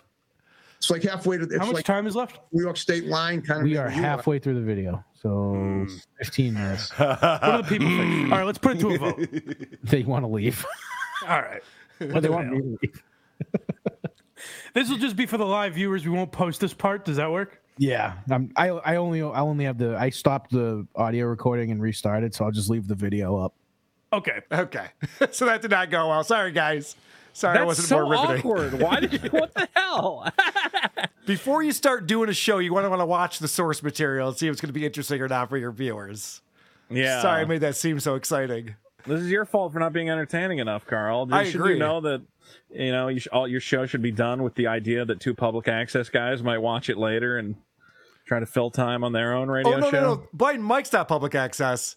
The show they're watching Okay. me on it is public access, So you were on public access with this guy with the tie, and Yes. then they're watching Yeah. public access. and they're watching me on there because, like I said, there's some fun moments in it. The problem but is they didn't pull those, and they just put them all. Correct. The whole thing. The, the big problem with this, Vito, is that this guy's supposed to be interviewing me, and it turned me into me interviewing him. Yeah. So if you're not really fascinated about what this guy has to say, What's the name of the guy you were uh, on with? Harrison Young. It's nice. called Topic Time. Harrison Young's Topic Time. Yeah. All I remember about Boston Public Access is all the homeless guys would like make shows because then they could hang out there and like eat free shit. Yeah, so it's, that's true everywhere. Public access works everywhere you go. drink the free coffee. Yeah, so it's just like always homeless guys hanging out at the building. Now, Vito, I decided because you we were communicating about shows we could review, and you also wanted to talk about this Tim Pool network that he's building up. Yes, Pop Yes. Culture Crisis is a show Pop on his Culture network. Crisis. I believe it's from his studio, but he's not in it. I've right? been, I've been, in, so I only found out about the show because I got a, a cold call email out of nowhere, and it's like, hey, you know, we're just trying to get people to come on the show, YouTubers, whatever else. We're a cool, fun podcast, and then I'm like, what the fuck is this? I've never heard of this, and then I start looking it up, and it's Tim Pool is trying to expand his network, and he wants to have, you know, his cool comic book video game, you know, talking about how everything is woke uh, network because Correct. that's profitable these days. Yes. Yeah. Oh, did you dig into these guys? Like, what did you find? Because I was kind of like, they wanted to fly me to like Washington D.C. or whatever his fucking compound is, and I'm like, you guys get like 200 views on a video. I don't think I'm gonna fly out to like Washington D.C. to be on a show that gets like no views. Yeah, so uh, I've had some friends do Tim Pool's show, and from what I know, it is in a very remote area of Virginia. You have to you have to drive a long ways to get there. So yeah, it better He's be worth like, a your compound. while. Yeah. Yes, correct. So let's go ahead and I'm going to show you a couple clips that I pulled from this. This is a show hosted by Brett Dasovic and Mary Morgan. And Mary Morgan is a far right nerd's wet dream. And uh, I, I'll I'll start off by they're bragging about how now they're going in the opposite direction as our friends at Peg Warmers. Peg Warmers Hmm. is scaling back. These guys are getting more and more shit going on with their.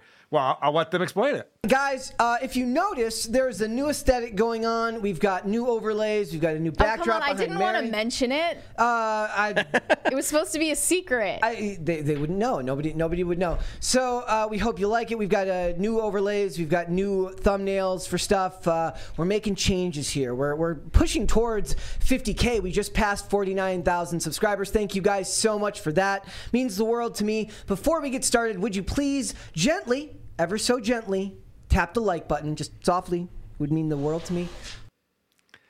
All right. They have Hmm. new overlays and all new thumbnails. Vito. All new thumbnails, baby. I can see why Mary's just like, all right, we don't have to talk about that. I mean, we had the production meeting. It's fine. We're happy that they're putting some money into it, but we don't have to brag about that. It's not that big a deal. And let's be real, their their thumbnails are the exact same as Tim Pool's thumbnails, Right. except instead of red, they've used pink for the uh, highlight color. Uh, good work, guys. So apparently, I was meant to look this up, but when you get a certain number of subscribers on YouTube, you get a silver play button from YouTube. Do you know about this, Vito? I do. In fact, I have one on the wall back there. What's the number you have to get to to get a silver play? 100,000. Okay. subscribers. So they they're at about fifty thousand now, Yes. and uh, they joke about what they're going to do when they get their silver play button. Oh, yeah, very excited about it. Ma- Ma- Mary, you pointed out to me earlier, like we're almost at fifty thousand. Yeah, we are, yeah, and uh, it's you know halfway to 100k. Yep, we're getting The milestones get easier to reach every time. What will you be doing with your with your with your silver play button when you get a silver play button? Well, are we gonna like saw it in half? that would be so cool if we just. Saw or are you allowed to order multiple? You can get multiples, I believe. You can. I think order- it would be funnier to to saw it in half. See what I wanted to do is take Tim's like for Tim Cat for for Timcast. He's got like three of them like just lying around the house. Like I wanted to just take one and tape our name over it and That put would it be behind funny, me too. and put it behind me. Be hilarious. Oh my god, It'd be so that would be hilarious. Yeah, if we just took Tim's and put our name on it. Pretty good joke. Uh, you yeah, might have spoiled that great. one, Brett. you might, you might have ruined that one. joke. but- Be honest with you. All right, I was pretty angry to see these guys are ripping me off. Oh, producer uh-oh. Chris. We got some cringe of the day, Mary. Uh, we do. Let's go for it. I stole your bit, dude. Oh God, was I with you, Vito, when we were over at Dick's watching the Tim Pool music video? Yes. Yeah. Oh.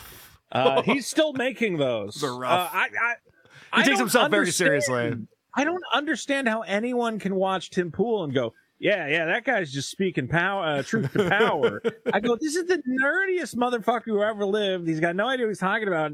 And then uh, I remember he's tweeting out uh, after he put out his music video. He's like, yeah, we got four million views in two days. That just proves the mainstream has been artificially holding back emo music. And I'm like, what the fuck are you talking? No, you got four million views because you were paying for advertisements. Literally, if you watched a YouTube video, there would be an ad for Tim Pool's music video before it. People caught this. Like, hey, go watch the Oh. new single from Tim's Drowning Pool. What the fuck is the name of his band? So it's not it's not all that organic, is what you're saying. It's a little bit artificial. Okay. Uh, the name of his band is Timcast. That's No. retarded. Is it really? Yes, I think so. Wait, so should my next band be Who Are These Podcasts? That make my life Yes. easier. I, just, I just do one run of t-shirts. It'd be great. Sell them at all the shows. So watching Tim Pool, I mean, I guess he has all this money from his stupid show, and he's now spanning out and giving it to. I you don't, like know, Tim's some- show? Vito, is that the No, sense that I'm I, I don't here? understand. I don't get it. I don't understand the appeal of that guy. What do you think about Mary Morgan on here? What do you think about her? this? This this girl here? Yeah. Every nerd, every nerd wants to see girls who are a little like uh, uncomfortable and awkward because they're Yeah. like, she's just like me. If, you know, any amount, if she had exuded any amount of confidence or uh, competency, it'd be like, oh, I don't know if I can handle her. Yeah, what a bitch. So, uh, yeah. yeah, exactly. I think she looks like she doesn't do heroin, but if you thought that she did, she'd be okay with that. Yeah. That's kind of the look that she has going with the dark Very, uh, eyeliner. astute. Yeah, thank you. All right. So they go through different topics and different bits they do. A lot of the bits that they do are super chats. And you'll notice that like money's flying around and they have these different things that happen when people either like or donate or whatever is going on. So they're talking about this gender neutral award. It was it's a, a- called the Brit. I guess it's a British award, and it's for Okay. best artist. And they're laughing because it's gender. You know, rather than have best male performer, best female performer, or whatever it is, it's just best, Best artist. performer. And then people were pissed because it was all guys that were then in the category That and, got nominated. And Harry Styles, yeah, and Harry Styles ends up winning. But this is Brett's take on it is that like, well, yeah, you're mad that it's all guys, but Harry Styles is kind of like a girl. if you can see the, the picture on screen right now is absolutely obscene. Of course. But I forced Brett to put it in the thumbnail for the segment. Reg- Absolutely obscene. He's eating a banana. it's not absolutely obscene. I'm blown away by the obscenity of this. Guys, if you have to turn off the YouTube video right now, I Oh. understand. we'll be Hide off my this obscene virgin photo soon, I promise. Scene. Of course. But I forced Brett to put it in the thumbnail for the segment regardless because, you know, man made horrors beyond your comprehension. and uh, Harry Styles is not much of a man to be nominated for this award anyway. So clearly, they're not doing this because they value masculinity or celebrating men in this category. It's only because they hate themselves, they hate gender roles in general, and will do anything to uh, annihilate them. But then they fail in the process at their own standards. You know, like they're they're two faced hypocrites every time they prove this to themselves. Uh, it was the same thing that happened with what was the one that happened recently. They said they made the. Uh, not the Oscars. They made the uh, Golden Globes or whatever more. Like they they Changed I don't think it was the Golden Globe. Whatever one oh no, I'm sorry. It was the Hollywood Foreign Press. Um, so it was Hollywood Foreign Press. I think there was some other award show that also went gender neutral this year. No, I'm it not, probably I'm should have talking about that. I'm talking about the ones where they, they added, where they diversified their panels, and it was still a majority of white people that got uh, nominated for the awards. The reason why I let that go so long, this is a 22 minute long discussion around this Oh thing. my it's just like a who cares? Honestly, this is the way I feel about this. If you want to take gender out of all these award ceremonies, then guys will just win everything. It's fine. We, we have no problem. with this. Sports, music, Right. life. yeah. I I say merge the NBA and the WNBA. Just take the best players from both of those leagues and see what happens. What, whoever that might be, Whoever's it the could best go of the best. any way. Yeah, and we'll like what I tell them to like. So, yeah. So I just thought that was funny. That, like their hot take on it is like, oh yeah, well backfire because it's all dudes, but actually that dude wears like fingernail polish and Eats bananas. yeah, the, the like righteous indignation of like, oh god, how horrifying! Harry Styles, the most uh, disgusting gender bending, and it's like, I I don't know, man. Like, isn't he just a guy who makes some music or something? He's he's Am from I supposed a to hate fucking Harry boy Styles? band. He's from a boy band. I like- Justin Timberlake is the exception to that rule. Can we all agree that's the one guy that we're like, ah, he's cool. Yeah. Every other one from boy bands, we're like, ah, come on. Maybe Marky Yeah, did Mark's you ever brother. watch? but- Did you ever watch like the Backstreet Boys and go, "Well, that's just a paragon of masculinity right there"? Yeah. Those men will fight a war for you. It's always been effeminate. All music is effeminate. It's like they don't dance around and wear costumes and synchronize their movements. Like, Yeah, come I- on, this is I don't watch them and think like I want to crush some beers with those bros. that would be a lot of fun. Then we get some puss. Well, maybe Yeah, God, the most masculine thing on earth, pop music. I can't believe they would change pop music and to feminize it. Where have you fucking? That's the problem. Is all these people are too young. You know, like they don't understand. It's like no, the pop music has always been gay. That's the point. I know. Like I love when people say on. like music's never been worse than it is now. It's like, well, no, every era's had shitty pop music. Every single one. Absolutely. It's always Terrible, existed. Terrible music. So now they're Uh. they're talking about how they did this gender neutral award for non-binary artists because there are people Hmm. who don't fit into best male, best female. That's why they had to do it. And then look at what happens here in the background as someone donates money.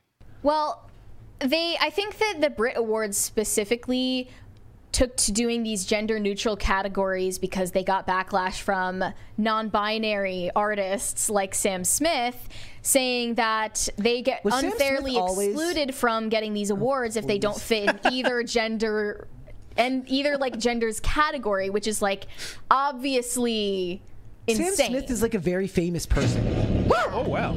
Thank you.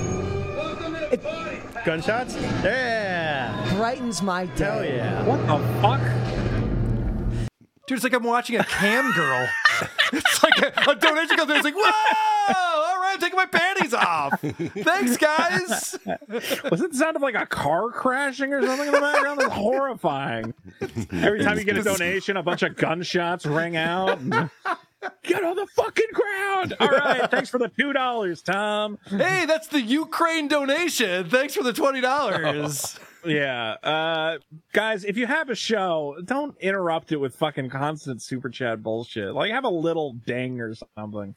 They literally Oh. have it set up so the studio sets on fire. Yeah, it every sets time on they get a fire. Money shoots out and flies in front of them, in front of the cameras and stuff, and derails Wait, is that actually true? Is that why the money is like flying out? Yes. Because they Yeah. have like money flying around. They have a machine that shoots money when Yeah. you donate to them. It's all very distracting. I Yes. I kind of, I kind of got to get me one of those. I'm not gonna lie. That's that's fascinating. So now they're talking about people who go by they them pronouns, and it's always good when you start quoting "yay." That's when you know you're on the right track. That's when you know you're on the right track. I right saw team. a meme that it was a Kanye meme. Yeah. And so uh, they were talking about Sam Smith. Uh, it was an article saying they, referring to Sam Smith, and Kanye's like, "Who's they though?" Yeah. Exactly. I mean, that's what we should do every time that these people say preferred pronouns they them. We should be like, who's they? Who's though? they though? Yeah. Who's they? Who's them though? and why are there multiple Sam Smiths? well, it's funny because with Sam Smith, he made his career off of being a gay male artist who made music from the perspective of a gay man Yep. that went viral particularly for that reason a lot of the time. Um, and and you're you're claiming that you're unfairly excluded. I mean I think that this is the time to take to an award. accountability for uh-huh. your own career. Yeah. If you aren't doing well in your career, you aren't winning awards. Maybe it's because the quality of your work has gone down, or because you're not marketing Have you yourself tried not sucking? Have you tried? Have you tried not sucking? Have you I tried mean, not like- being a piece of garbage? Yeah. These people, I say it every time, they can't compete and then claim oppression when they can't compete every time. So I'm kind of with her on this, except for the idea that if they did have a category best male performer, best female performer, and you're non-binary and you you can't win that award, right? Is it that Right. what, the whole point of this thing? And they're going maybe because your music sucks. Like, well, no, no, no, we don't know where to put this person Right. for these categories. Is Yeah, the real that- I that can't actually kind compete. of the- I think one of the problems was that like people who were non-binary were getting nominated in both male and female categories, and they're like, "All right, well, clearly that's unfair." Yeah, 'cause that seems odd, right? Two bites at the apple. Uh, so they're trying to figure out what to do with it. Uh, I don't know what you do, but again, this kind of just like lazy performative anger of like, "Oh, it's all so ridiculous." Blah, blah, blah. Okay. It's like, well, all right, then give me a solution. Like, I'm what glad do you you- think we should do? I'm glad you said that because I pretty much agree with their takes on these things, but I think what they don't realize is that they need Hollywood to be this fucked up for them to have content. Because if all Yeah, of a well. sudden content goes back to what it was in the 70s, what are they going to be complaining about? I'm sure you're familiar with this new Velma cartoon that's out. Oh, I've watched it. It's okay. bad. Okay, so they're very excited to talk about uh, Velma. And by the way, this is a new Scooby Doo reboot where there is no Scooby Doo. It's just a black Velma. All right, guys, we are moving. We are moving on. It's you can't go um, two days in a row without talking about Velma. Because it just keeps getting worse, and I don't know how it's possible. Guys, Scooby is a black woman. Did you know that? Scooby with an eye. He's an he. Scooby is an independent black woman who don't need no man. I feel like this is more racist. It is Making you know, the black, Yeah. maybe, may- making the black Yes. woman a dog. Yeah. Here is the potential- Super freaking racist because Hollywood's full of racists. I mean, Okay, so first of all, this is just like actually incorrect. Right. Uh, they're using they're using Bounding into Comics as a source, which is like not a real news site. It's just like a bunch of right wing guys being like, Hollywood did this today, and they're making all the characters gay. Uh, and there was this rumor going around that Scooby Doo is going to be a black woman in the new Scooby Doo, and it's no, that's not what's happening. And it's funny because at one point Brett even says, "I don't even know if any of this stuff is true, but it's enraging." You're like, "Well, okay, I mean, if you're going to be offended by it, you might want to find Well, out." that's what, that's the problem with so much of this content is it's.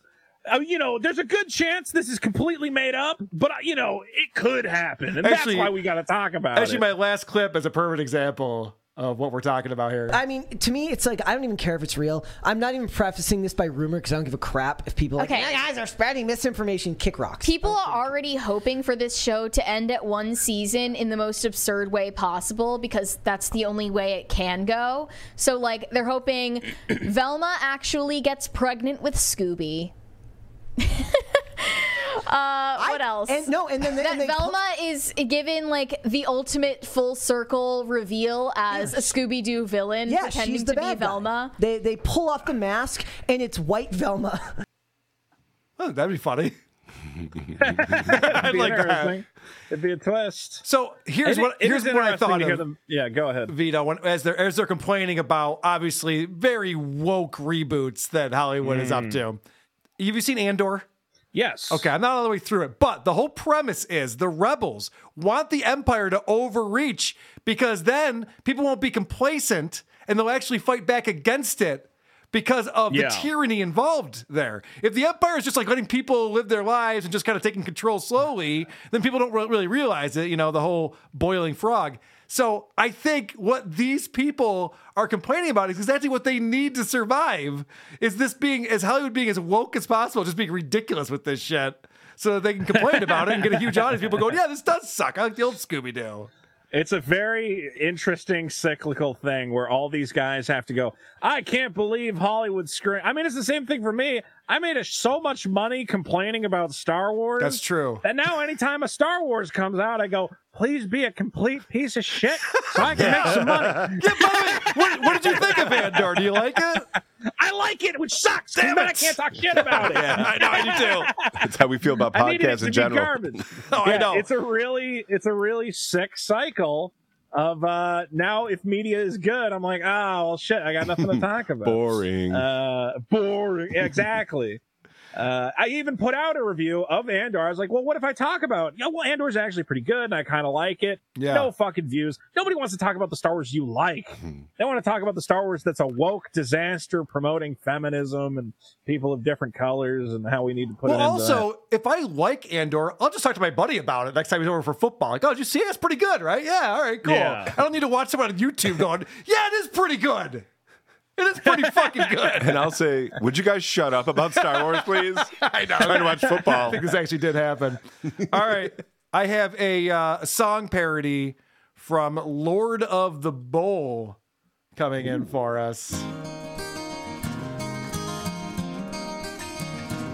On a warm summer's evening, I walked into a nightclub and there I saw a dabbler. He was having his fifth drink. So we walked up on the stage and then he started talking and boredom overtook the crowd as he began to speak. He said, Guys, I made a living by holding on to coattails without a shred of talent. Yet here I am on stage, and he stuttered through some hack stuff about Trump and fake orgasms. And when the crowd began to leave, he started dropping names. So after the show, I said, John, I actually know you. I used to watch your interviews when I was a kid. He asked me for a fiver, said he forgot his wallet. And I felt bad, so I gave it up. And he said he'd pay me back. You gotta know when to dabble, know when to babble. Know when to Know laugh when to laugh. At your own jokes, you never pay for your friends when you're sitting at the table. But if you do, just remember to remind them every day.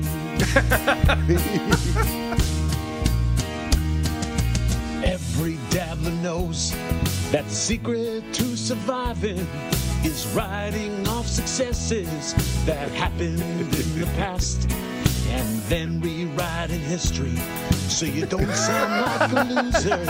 like all the comics you discovered to get some super chats. And then he finished speaking. He turned back to his green screen and crushed out his 10th can of Coors and faded off to bed. So I snuck out of his mom's house and I got into an Uber and realized I'd never see my five dollars again. You gotta know when to dabble, know when to Know when to babble. know when to laugh a lot. At your own jokes, you never pay for your friends when you're sitting at the table. I think it's uh, repetitive after that, but uh, very, very well done. I a didn't think story. it had a chance when I knew what it was going to be a Yeah. story song. Kenny Rogers. Story that, songs are That was always the awesome. best. It, it did actually work. Yeah, that was very good. Uh, we got someone else rocking out over here. Oh. Oh. Oh, what is happening, Cardiff? Cardiff, have you met Vito before? No, I have not. I'm very honored to meet uh, Fat Chad Zumock. Oh, hey. how's it going? Shots fired. I'm just going by the hat. I'm sorry, I don't know. you No, very no, well. don't worry about it. Uh, all right. Guys, I brought some uh, choice clips from the latest from Tommy from MSCS Media.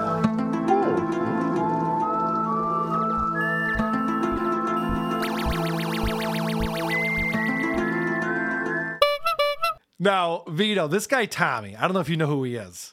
No. He's trying to be Joe Rogan. We No, have a no. theory going on this show that he's a space alien. And he's he's trying to mimic human beings by watching thousands of hours of Joe Rogan. Because he knows Not nothing about plan. anything. He's one of the Yeah. dumbest guys you'll ever see in your life. He just put out an episode with this guest, James Files is his name. Hmm. And James Files claims he used to be Jimmy Sutton, the man who actually shot JFK from the grassy knoll. He claims, and he has a book out, that the CIA hired him to have JFK killed. He's got this woman, Pamela Ray, who's the author of this book, on the show as Oh, well. right. Yeah. Wow. I know. There's a lot. There's a lot going on We're here. blowing this. Yeah, this is fast. This could be big. Yeah, This this is big, by the way. It's it's going to start with him introducing Big, his big guests. news. Yeah, you can tell these guests have a nice setup here. Okay, we have author Pamela Ray and James Files. Thank you both so much for your time. I really appreciate it. And thank The you for fuck having is us. that? So, what made the both of you come together and decide to write this book initially and, and come out with everything? Well, I'm gonna let my wife start off to that part. First of all, I just wanted James Files to tell everybody who he is, or actually who he was. This is the guy who actually shot JFK. He can't get a microphone. He can't- he can't hear it. He's like, "Oh yeah, thanks for having me on." I want to know. Isn't that a nose mic? Perfectly shine. what is wrong with his face? I don't know if he's got like I think breathing he's got tubes. one of those like yeah breathing tubes. It looks oh, like. I think. Um, so the website too, which is hilarious. You, you would think if you're the guy telling your server how you killed JFK, maybe he is. I don't know. What do I know?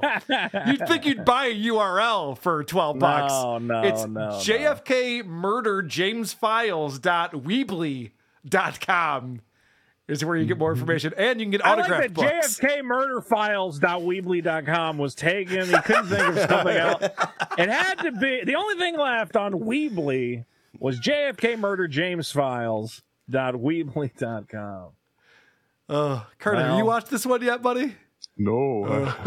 So this is insane. So the problem here, of course, is that this guy has a story to tell. So Tommy doesn't get to talk as much as I like him to. But Tommy loves the mafia.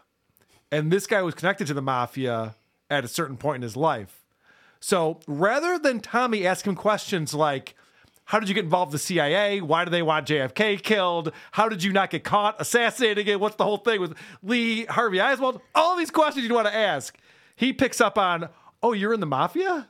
You know, I grew up in uh, South Philly, so I was around a lot of those guys too. Why did they call uh, Nicoletti, uh, uh, what they called, uh, uh, the typewriter? Yeah, Chucky the typewriter. Well, How did he get that name?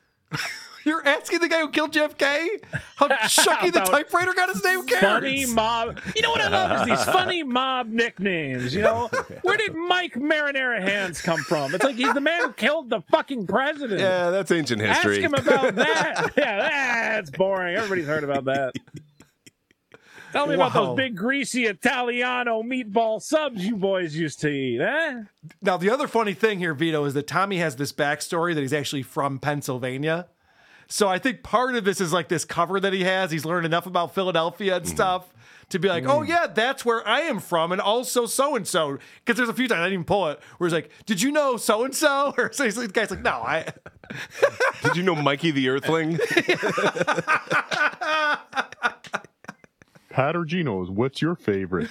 yeah, right, exactly. Which sandwich did you enjoy? All right. So this is like one of the dumbest things that Tommy has ever said. Oh, God.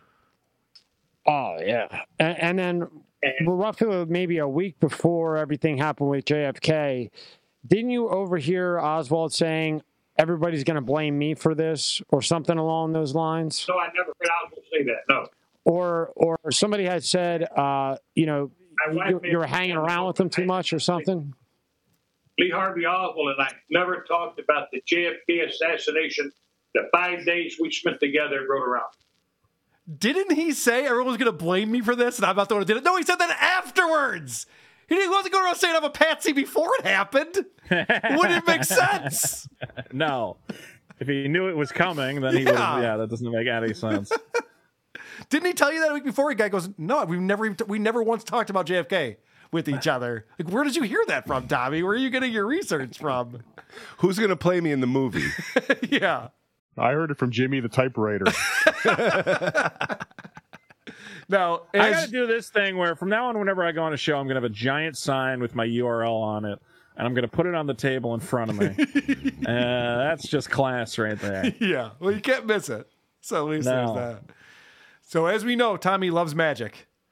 We've seen him engage with magicians before. So he's got a question. Now, you, know all the talk about that magic bullet that doesn't even have a mark on it.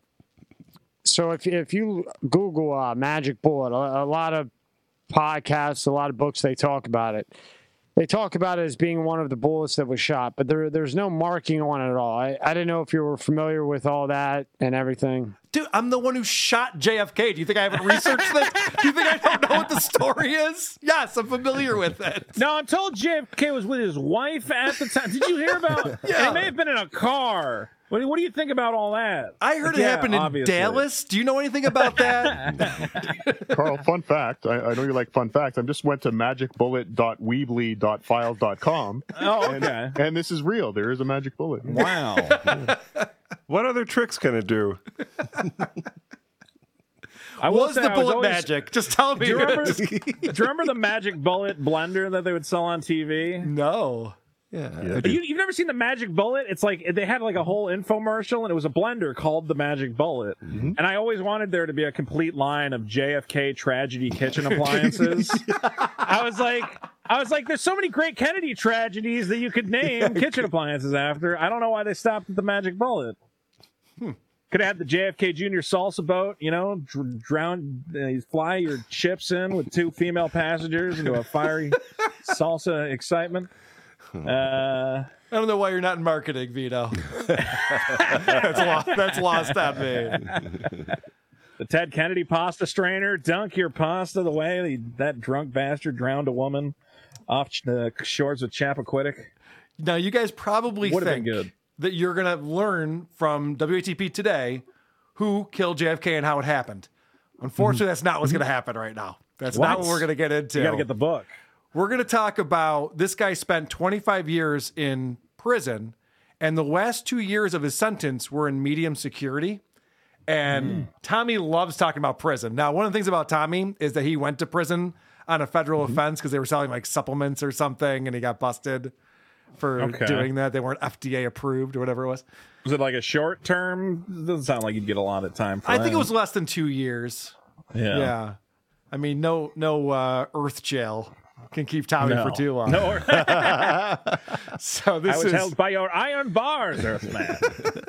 He's, he had to pretend that they were holding him in there, like, Yeah. oh yeah, Oh, I no. can't get out, hoping for parole. I couldn't phase shift my molecules through these. Definitely not. Now, now, if he was an alien, what better place to study humans than in prison? That's true. good point. He probably signed up for it. Mm-hmm. All right, so this is uh, again, Tommy gets very excited when they start talking about prison and prison sentences because he knows a lot about prison. which is a medium joint. Yeah. I prefer to go the maximum to the medium joint. May sound crazy, but that's a fact. Yeah. But, uh, Well, at least you got to a medium. mean, what are you gonna make, huh? At least you got to a medium and got out of the pens and the high security. You know. You got the pen. Anyway, you- uh, you got not uh, Mr. Files. Now you have the Supermax, the Max, the pen, the medium, the low, the camp. You, you got 27 different names now. Show off. I know. They would never let me go to a camp for a Milwaukee, believe me. I believe that. I believe that. I have a long history of violence behind me. I live with death every day almost. He goes, he goes, yeah, I have a long history of violence behind me. I've killed lots of people. At times, he's going, I know, man. Let's get a beer sometime. Jesus Christ. All right. Last clip I have on here. So he explains how lucky this guy is that he had a loving wife the whole time he was in prison. He would come and visit him. And this is now the dumbest thing you will ever hear Tommy say. Well, you, you have a lovely wife that loves you to death, and, and I'll tell you what, you you're lucky. You know, she came to to write you in, in prison and everything. And whenever I see that, that that's such a special thing because you know it's just special. You know. Prison was a real rough place. And I think the good Lord had learned how to fight and did martial arts and everything. So, anyway, So I what? really, uh, Why would Oswald even take that risk? You, you know, because he was Why I don't think he had any idea how serious it was going to be. Oh, okay. And then and then all those years he never says anything. He was the best. He was killed two days later on national television. All He those goes, years. All those years, he didn't want to speak up and say he had nothing to do with it. I can't believe he wouldn't declare his innocence. All right, at I some want another point. shot at this. You probably should have researched this. You believe the Oswald is dead story, Carl? Well, it's funny because right after that, James Files says, I don't think he was killed. That he, he lived after that and uh, up until recently passed away. Is that what you think, Cardiff? Yeah, obviously. Okay. well, I'm not going to argue with you on that one. I just would have thought that Tommy would have done just the tiniest bit of research No. To know that Lee Harvey Oswald was killed two days after the assassination of JFK. so he's not going to be on the show, I don't think. Probably, Has anyone right. tried calling him book him? recently and see does he have a comment or? I have You to know? go now. My planet needs me. Okay. So we have a, a game on here, Vito. You're going to love this game. Cardiff puts this together for us. This is to catch an alien. Now, what we're going to see here, I haven't seen this. No one's seen this yet, except for Cardiff. Sure, Carl. I don't cheat, Mm-hmm. but I, I have won two of the last three, so I'm pretty proud of myself. I on don't that. like to cheat. Yeah. Now, what you're going to see is Tommy is going to say a few sentences. Sometimes it's long, sometimes it's not. and then we have to guess what he's going to say next. Because, like I said, he's a very dumb guy. Okay. And we get five choices of what he might say. We have to choose from those. So you got to listen carefully. We'll keep score.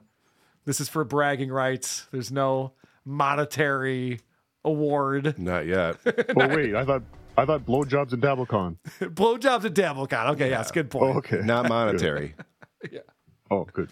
The first blowjob I didn't pay for. It's time for everyone's favorite new game show to catch an alien. So alien. handsome. Are you ready to play to catch an alien? I'm ready. On de- or destroys something.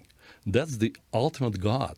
This intimate, intern- eternal universe is the ultimate God, in my opinion. I agree with you, and you can ask them. I say this all the time that I believe that one of the reasons things that uh, you know guys like you that study this and find these things out that it doesn't come out is because could people handle it? Could people without the mind like I'm interested in it, so I can handle it. You can handle it. You know, some people can, but if your family member dies, and the rea- reality may be possibility no matter what you believe, I respect it, but there's the possibility that you may never see them again. How much of society can handle that? But if you have that belief that, oh, I'm going to float up and see them again, maybe you can live the rest of your life not all upset and messed up. Or if you think that when you die, you die and that's it, you know, people would go crazy. And the only thing I see good about that whole religion thing is that if you if that's what you need to do the right thing, then fine. You know, I respect it. But to me, and this is just my belief from reading it, to me it just sounds like four guys trying to get power. And they all got different stories and it's like when you really read it, part of it may be true, part of it may not be true. I don't know either. I'm with you. I don't know. Jesus. To catch an alien. What did Tommy say next? What could he possibly say next? Here are your choices. exactly. Number one. But when I see a nice car, like a Lambo, it really makes me think. B. What? But Elon Musk, he might be able to figure it out. Yeah. Next. By the way, he's obsessed with Elon Musk. And Okay. he has actually claimed that Elon is a space alien, which makes me think this guy is hiding in plain sight. So, uh, just, just for context, this guy uh, that he's interviewing has some connection to Elon Musk too. He worked with Oh. him or something. Okay, perfect. okay. All I do know is I know business. Four. The apostles, they just sound like a gang to me.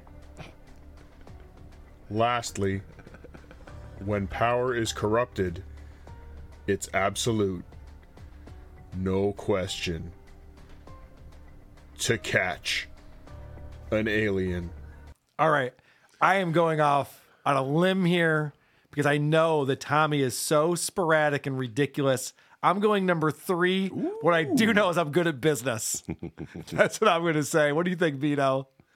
Well, the only one that kind of follows on the theme of what he's talking about of religion would be the uh, number four, the apostles. Yep. Yeah. Okay. So I'm gonna I'm gonna go with that one. Sure. All right, producer Chris. I went number four. You're also number four. Yeah. Well, pe- people in the Discord are saying number one. I'm seeing Mikey says next. It's the right one. All right. Let's find out if we can catch an alien today. To me, it just sounds like four guys trying to get power, and they all got different stories. And it's like when you really read it, part of it may be true, part of it may not be true. I don't know either. I'm with you. I don't know, but all I do know is I know business. And to me, it sounds like there's four guys, five guys in that book with five different stories trying to gain power or maybe get laid um, at the time in there. Because Wow. how can five people see five different things? We don't even know who wrote the book. Well, uh, thank you. You, you know, to be to be honest with you. This is just evidence that you're losing your goddamn mind. I'm watching too much Tommy. I'm watching way too much Tommy to get All that I know one is. I know business. Business is good. So Carl for blowjobs in Rochester. Congratulations. I'll be receiving. Oh, yes, Mr. Electric. oh, that was way off. All right, let's see. Uh, there's there's still some time left in this. Let's see what I else we got. so, yes. To catch an alien. That's all for this week. Come back next week to find out if you have the religious aptitude to catch an alien. Brought to you by patreon.com slash Cardiff Electric and the Cardiff Electric YouTube. Subscribe today. Also, WATPLive.com for tickets to DabbleCon. But please, don't forget to stop by StutJohnCon. Across the street. You know. To catch an alien. Fucking guy. Yeah. Oh, he's still here. Oh, always, Hey. Oh, always mugging. Oh, hey. Oh, always mugging that one. All right. Well, thank you very much, Cardiff. You've done it once again, my friend. You cheated again. Good Put job. together. I have three of four now. I'm going to start sending these to Chris instead of you. I do not watch it at a time. Of course, there's no review girls here this time to see me win.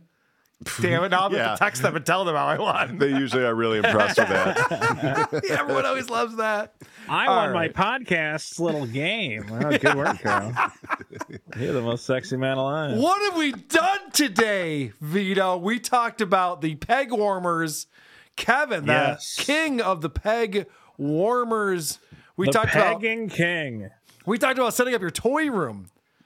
We talked mm. about blind Mike bailing on a very bad idea of watching me with Harrison Young.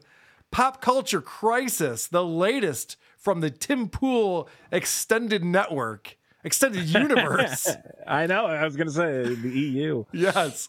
MSCS Media with Tommy talking to the guy who actually killed JFK about why some guy's nickname was the typewriter. so, you know what that means. It's time for everyone's favorite part of the show. The teaser. Next week's Next week's teaser. The teaser. The teaser. This is the part of the show we play a clip from the podcast that we'll be reviewing on the next episode of Who Are These Podcasts? Andy would be over here, Trucker Andy, on Saturday, and we'll be checking this out. Grab the bull by the balls. Another episode of Aftershock. Got a very interesting bunch of people in here today. Um, I guess it's sort of a little bit of a reunion of sorts. Um, Jeez, Grilly, you're fatter than Ganji now. Yeah, what the know. fuck happened? Uh, that, of course, he's been waiting to say that for, for a long time. I got uh, John Melendez here in the studio. You can call me Stuttering John. Stuttering John in the studio today. We got another special guest. I don't think he needs an introduction. Go ahead, you can talk. How many people do you know that talk like that? Not one person in the world. Bingo. Fred the Elvin Boy in the room, and we How you doing, everybody? uh, we got Mr. Mike Ganji in the room. Today. What's up, guys? That's right. We've talked about Aftershock XL before from Steve Grillo, but as a lot of people know, Fred the Elven Boy passed away just uh, Oh. a couple of weeks ago. The longest running whack packer on the Howard Stern show. And so we're going to do, go back to 2018 and check out an episode of Aftershock with Fred the Elephant Boy, Mike Ganji, stuttering John Melendez. This is a suggestion from Jack, and I am looking forward to that. That should be a lot of fun. What whack packers are left? Um, well, I know High Pitch Eric is still around. I think Okay. Beetlejuice is still kicking. Um, Tan Mom. Uh, what else? Uh, who's the crow lady? She's still kicking around. oh, Marianne from Brooklyn. Marianne from She's not Brooklyn, really a yeah. whack packer, but maybe she is. She- I, was gonna say she's like ten. She's the mother of the Whack Pack. yeah, Mother she's the the mom, Whack the Pack, wrangler of the whack pack. Yeah.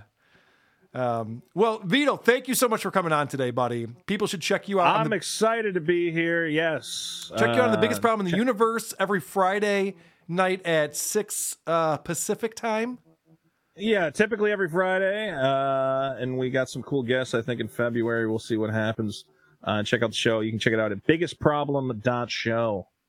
Uh, we're having a lot of fun. We're about to hit 1,500 Patreon subscribers. Oh. We're crawling up on WATP. This is a thing with Vito. surpass- He likes to send me if, if ours isn't growing as quickly as his is. He likes to send me little screen grabs and things to rub it Uh-oh, in. Carl, you lost five patrons last week. What did Yeah, you do, yeah. I always love Vito trying to, to show me how his I'm- shows on the I'm just up and coming. around. Uh, you yes, Vito, get on. I will come on your show. If, come on over, man. And you got to check out Dick's new That problem, too- Backed too by, Carl. Have you, have you seen Backed by? I am very Yes. familiar with Backed by, yes. Well, you'll have to get your show on there. But uh, anyway, yeah, biggest problem dot show. Can I tell you just between you and me? Don't tell anyone else this because you know Dick and I are- Sure. are, friends. The reason why I'm not Okay. jumping on Backed by just yet. Dick loses interest in everything that he does. He starts up a project and puts all this work into it, and then he just like yeah. gets bored of it, and just moves on to something else. I'm, I'm waiting to see how long this actually lasts for before this I one's a really in. good idea, though, and this is something he's really passionate about. So Correct, The- except for Uh, the cryptocurrency part of it. It's a very good idea. Yeah, well, it has to be crypto. You can't use again. It's like Patreon with crypto because the banks can just shut you down. It's it's tragic. Well, that's what happened to his new project too, which was something I was Yeah. going to get on, and then uh, the bank shut him down, and that went away. That was supposed to be the uh, alternative to Patreon, and so now he's got a new alternative to Patreon, backed by, which I believe is um, B A C K E D dot B Y. Yes, I'm excited about it, and a lot of creators are jumping on board. If you make content that you think banks might get upset about, and you're worried about your free speech getting taken away. Uh, it's just, I don't know. It's a great idea. But yes, I do agree. Well, hopefully something comes of it. Yeah, Uh, don't we tell don't. Dick I'm skeptical about it. All right. Yeah, I mean, I'm sure he has no way of finding out about it, Carl. Yeah. It'll be a secret. Good. Yeah, it'll be, it'll be our secret, just us in this room right now, Yeah, and YouTube and Discord, and no just us. else. Yeah, exactly. Um, what else do you have going on? Where, where can people find your YouTube or anything else that you're uh, up to these days? Well, you can find me on youtube.com slash Vito. I'm working on a review of Velma, which will hopefully be up by the end of the week. And I'm also working on my comic book Super Killer, which you can check out at superkiller.org. Get on the mailing list, and hopefully next month we'll be doing the uh, Kickstarter launch for that one. I'm excited. Excellent.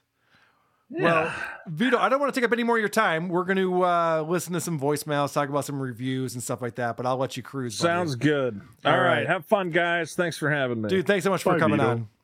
Oh, and check me out at JFK sucked my grandmother's dick dot weebly dot files dot uh, ko. All right. As long as you can get that up before tomorrow morning when I edit and put this show out, you'll get a lot of traffic over yeah, there. all right. I'm really working on that right now. Okay. a priority. Please join us again next time. It might be the episode we find out once and for all. Who are these podcasts? Sleep well, everybody. Farting in the mosh pits of morning radio. Mm, okay. Great show. Good job, everybody. Great job, everyone. Great job, everyone. Mr. Potato Head, master of disguise. He can turn into over 50 completely different guys. Is he a blonde or is his hair red? You never know with Mr. Potato Head. He's hot, he's out of control. Patreon.com slash Cardiff Electric or YouTube.com slash at Cardiff Electric. That Doug is a good man. He is. Are you wearing mm-hmm. lipstick, Cardiff? No. Oh, okay. There's a question that came in. Mm-hmm. Will Doug be at DabbleCon? I haven't asked him that. I was going to pick him up on the way. Cool. Yeah, I was going to say because I don't think he would come to see WATP, but I think he would come to hang out with you. Would be my guess. Actually, I'm going to stop by the studio on the way home and do some recording. yeah, lay down some tracks while you're there. Sweet. All right. Any new uh, reviews coming in for us, Cardiff?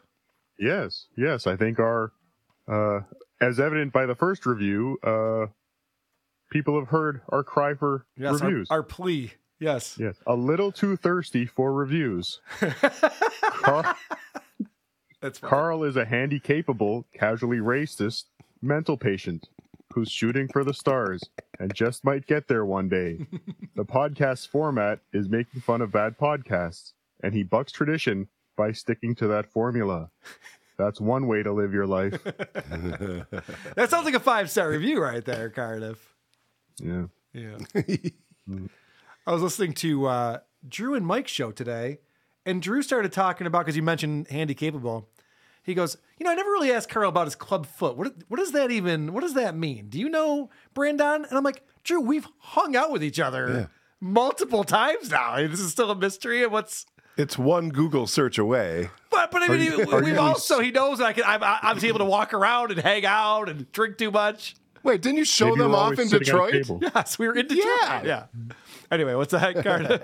I said maybe you were sitting at a table. He couldn't see them. Maybe, yeah, maybe that's what it was. Well, it was funny because Brandon goes, "Yeah, the first thing I did when we ran into Carl in Detroit is I looked down at his feet, and we were wearing the same sneakers, and I was embarrassed by that. What's why? What's wrong with my Adidas? They're nice. uh, any more um, reviews on there? There, there's a few more, but there's Okay. one. There's one longer one here. We'll do this and save the rest for Saturday because I'm sure it's going to dry up again. Jesus. A cheap imitation. I searched you, iTunes for a great new podcast I just discovered. When, to my dismay, the similar, similarly named, albeit gram, grammatically inferior podcast popped up instead. This podcast is nothing more than a blatant ripoff of Cardiff Electric's Whom Are These Podcasts? Okay. I have sent us I have sent an email to CEO Apple CEO Tim Apple, but in the interim, while Apple's fraud department works diligently to remedy the situation, do not listen to this podcast. Please deduct the five stars of this review from the Imposter podcast and credit to the real WATP. Thank you. Um, Cardiff, did you write that one? No, that's from Carl's Club Foot. I think you wrote that one. Well, I mean, it could be me. It obviously came from the United States of America. Oh, okay. Maybe you didn't write it then. Yes. All right. So you want to save the others for later? Yes, unless you have time. Um, no, let's get the fuck out of here. Let's listen to some voicemails. Cardiff and I have been podcasting together all week. Yes. We were on um, Uncle Rico show Sunday night, and then I did the Well, that black. was the puppet. That was SJ oh, puppet. I'm sorry, that was SJ Puppet. My Mm-hmm. bad. I I thought Cardiff had something to do with that. I guess I'm mistaken on that We just one. share a studio. Gotcha. And then uh, I'm doing the Blattcast yesterday with Christian Blatt, and uh, he surprises me with a, a guest coming on. It's Cardiff again. Potato's following me around the internet. So it's all good. We'll see you on Saturday. Jenny Jingles has a plan for you this evening too. Oh, good. I'm gonna pop out of your bed. if I crawl under the covers, there's a potato there. Jen, you're covered in sour cream. What's going on?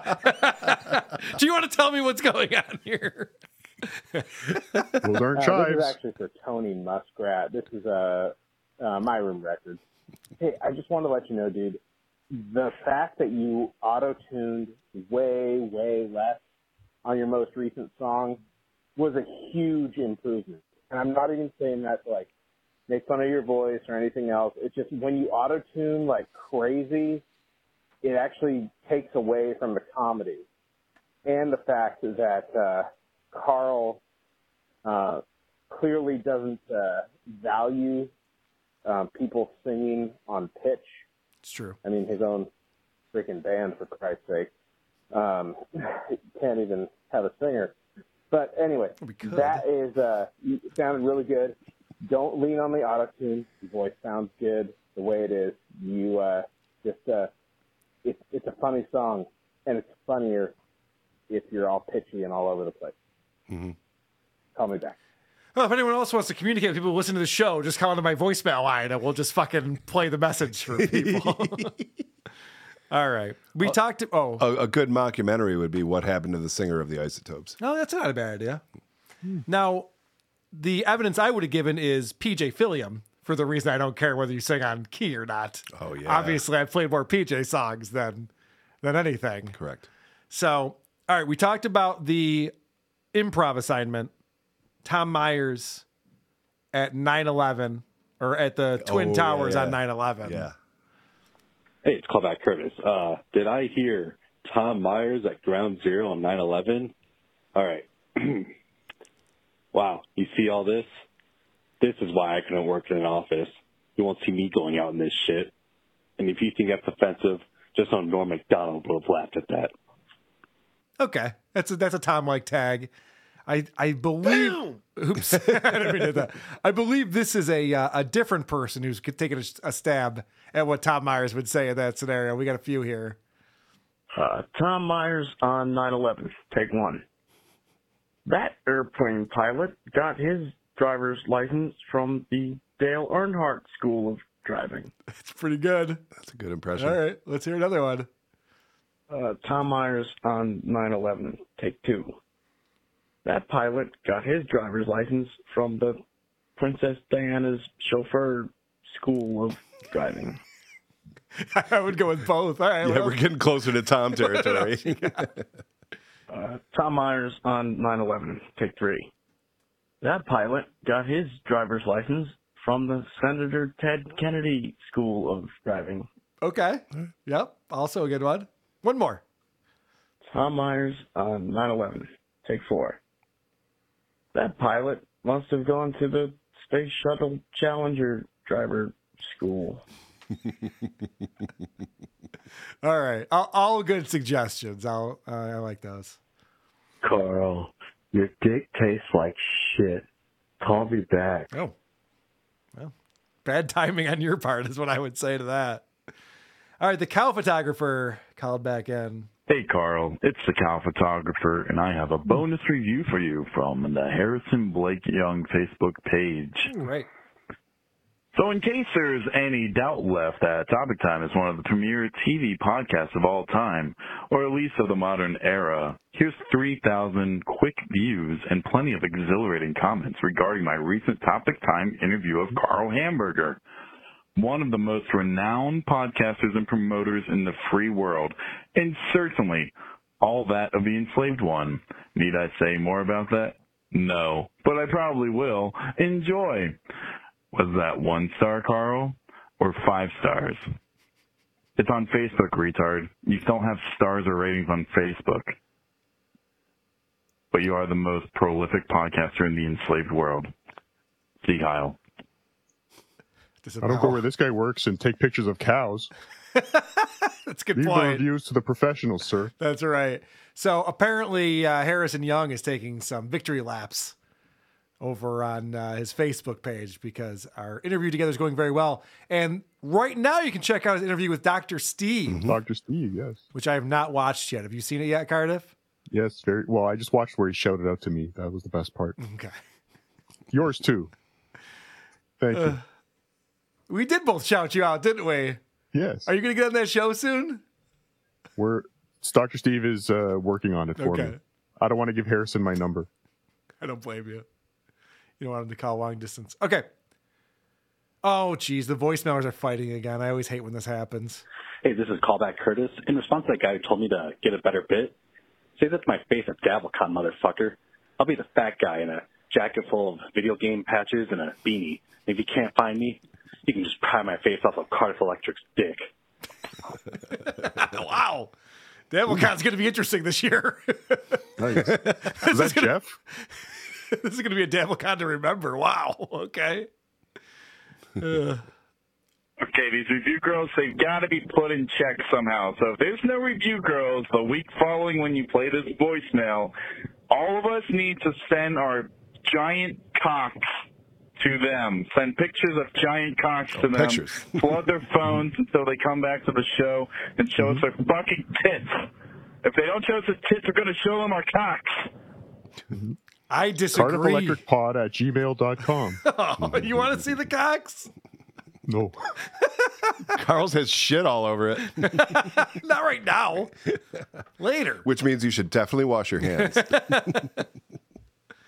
All right. Let's not uh, fuck with the review girls. They're very busy ladies, just trying to make it in this crazy topsy turvy world. All right. Nate from Flint. I'm not going to say hmm. Flint, Michigan. I know where Flint is. Nate from Flint hmm. called in. Carl, Nate from Flint, Michigan. Hey, those two voicemails were not I, brother. I have a nasally voice, and I start my voicemails with, Carl, Nate from Flint, Michigan. That guy was like, fuck, I forgot what I was going to say. You see the difference, man? Use some context clues and do some do some digging, man. I'm I'm really hmm. heated about this, Carl, right now. And I know this uh, voicemail's going on, on a long time beyond your Mhm. attention span, but you can deal. Nate from Flint, Michigan out. Listen, I assumed I had one listener from Flint and it was the same area code, so I assumed it was you. Could have happened to anyone. Right. I think that's normally a pretty good assumption on my part. All right, last one. Uh, yeah, I I just wanted to ask, uh, does anyone know why Chad Zumock keeps calling himself a mud shark? I mean, did someone trick him into it, or is he being trolled? Yes. Because, uh, I mean, this isn't a term I would usually use, but uh, the first result on Google, uh, Wiktionary, mud shark, noun, one, derogatory, offensive, ethnic slur, a non-black person, usually a white woman, who has sexual relationships with black people, usually men. See also, coal burner, jungle fever. Once you go black, you never go back. Mud shark. So, uh, yeah, that's what Chad Zumock's been calling himself for the past month, for some reason. Huh. Well, I think it's because Kevin Brennan ca- called him that, and I actually googled that too. This guy is right. I was not familiar with that term Yeah, that's or the definition of it, but Chad, you are a mud shark, my friend. Congratulations on that. I'll be selling Mud Shark shirts at StutJohnCon. I'll, I'll buy one. that sounds awesome. Chad will finally sell merchandise. He's not there for it. Damn it! Yeah. Mud shark puppets. Finding people who want to wear my shirts. Holy shit! Yeah, Chad's been talking uh, a lot of shit. I know you guys are shocked about that. He plays in the mud. He plays in the mud. That one. All right, Cardiff. Thanks for coming on, buddy. Thank you. Always good to see you. Subscribe to the subreddit surfing YouTube channel today. That's right. We gotta get that number up to a thousand for you guys. Yes.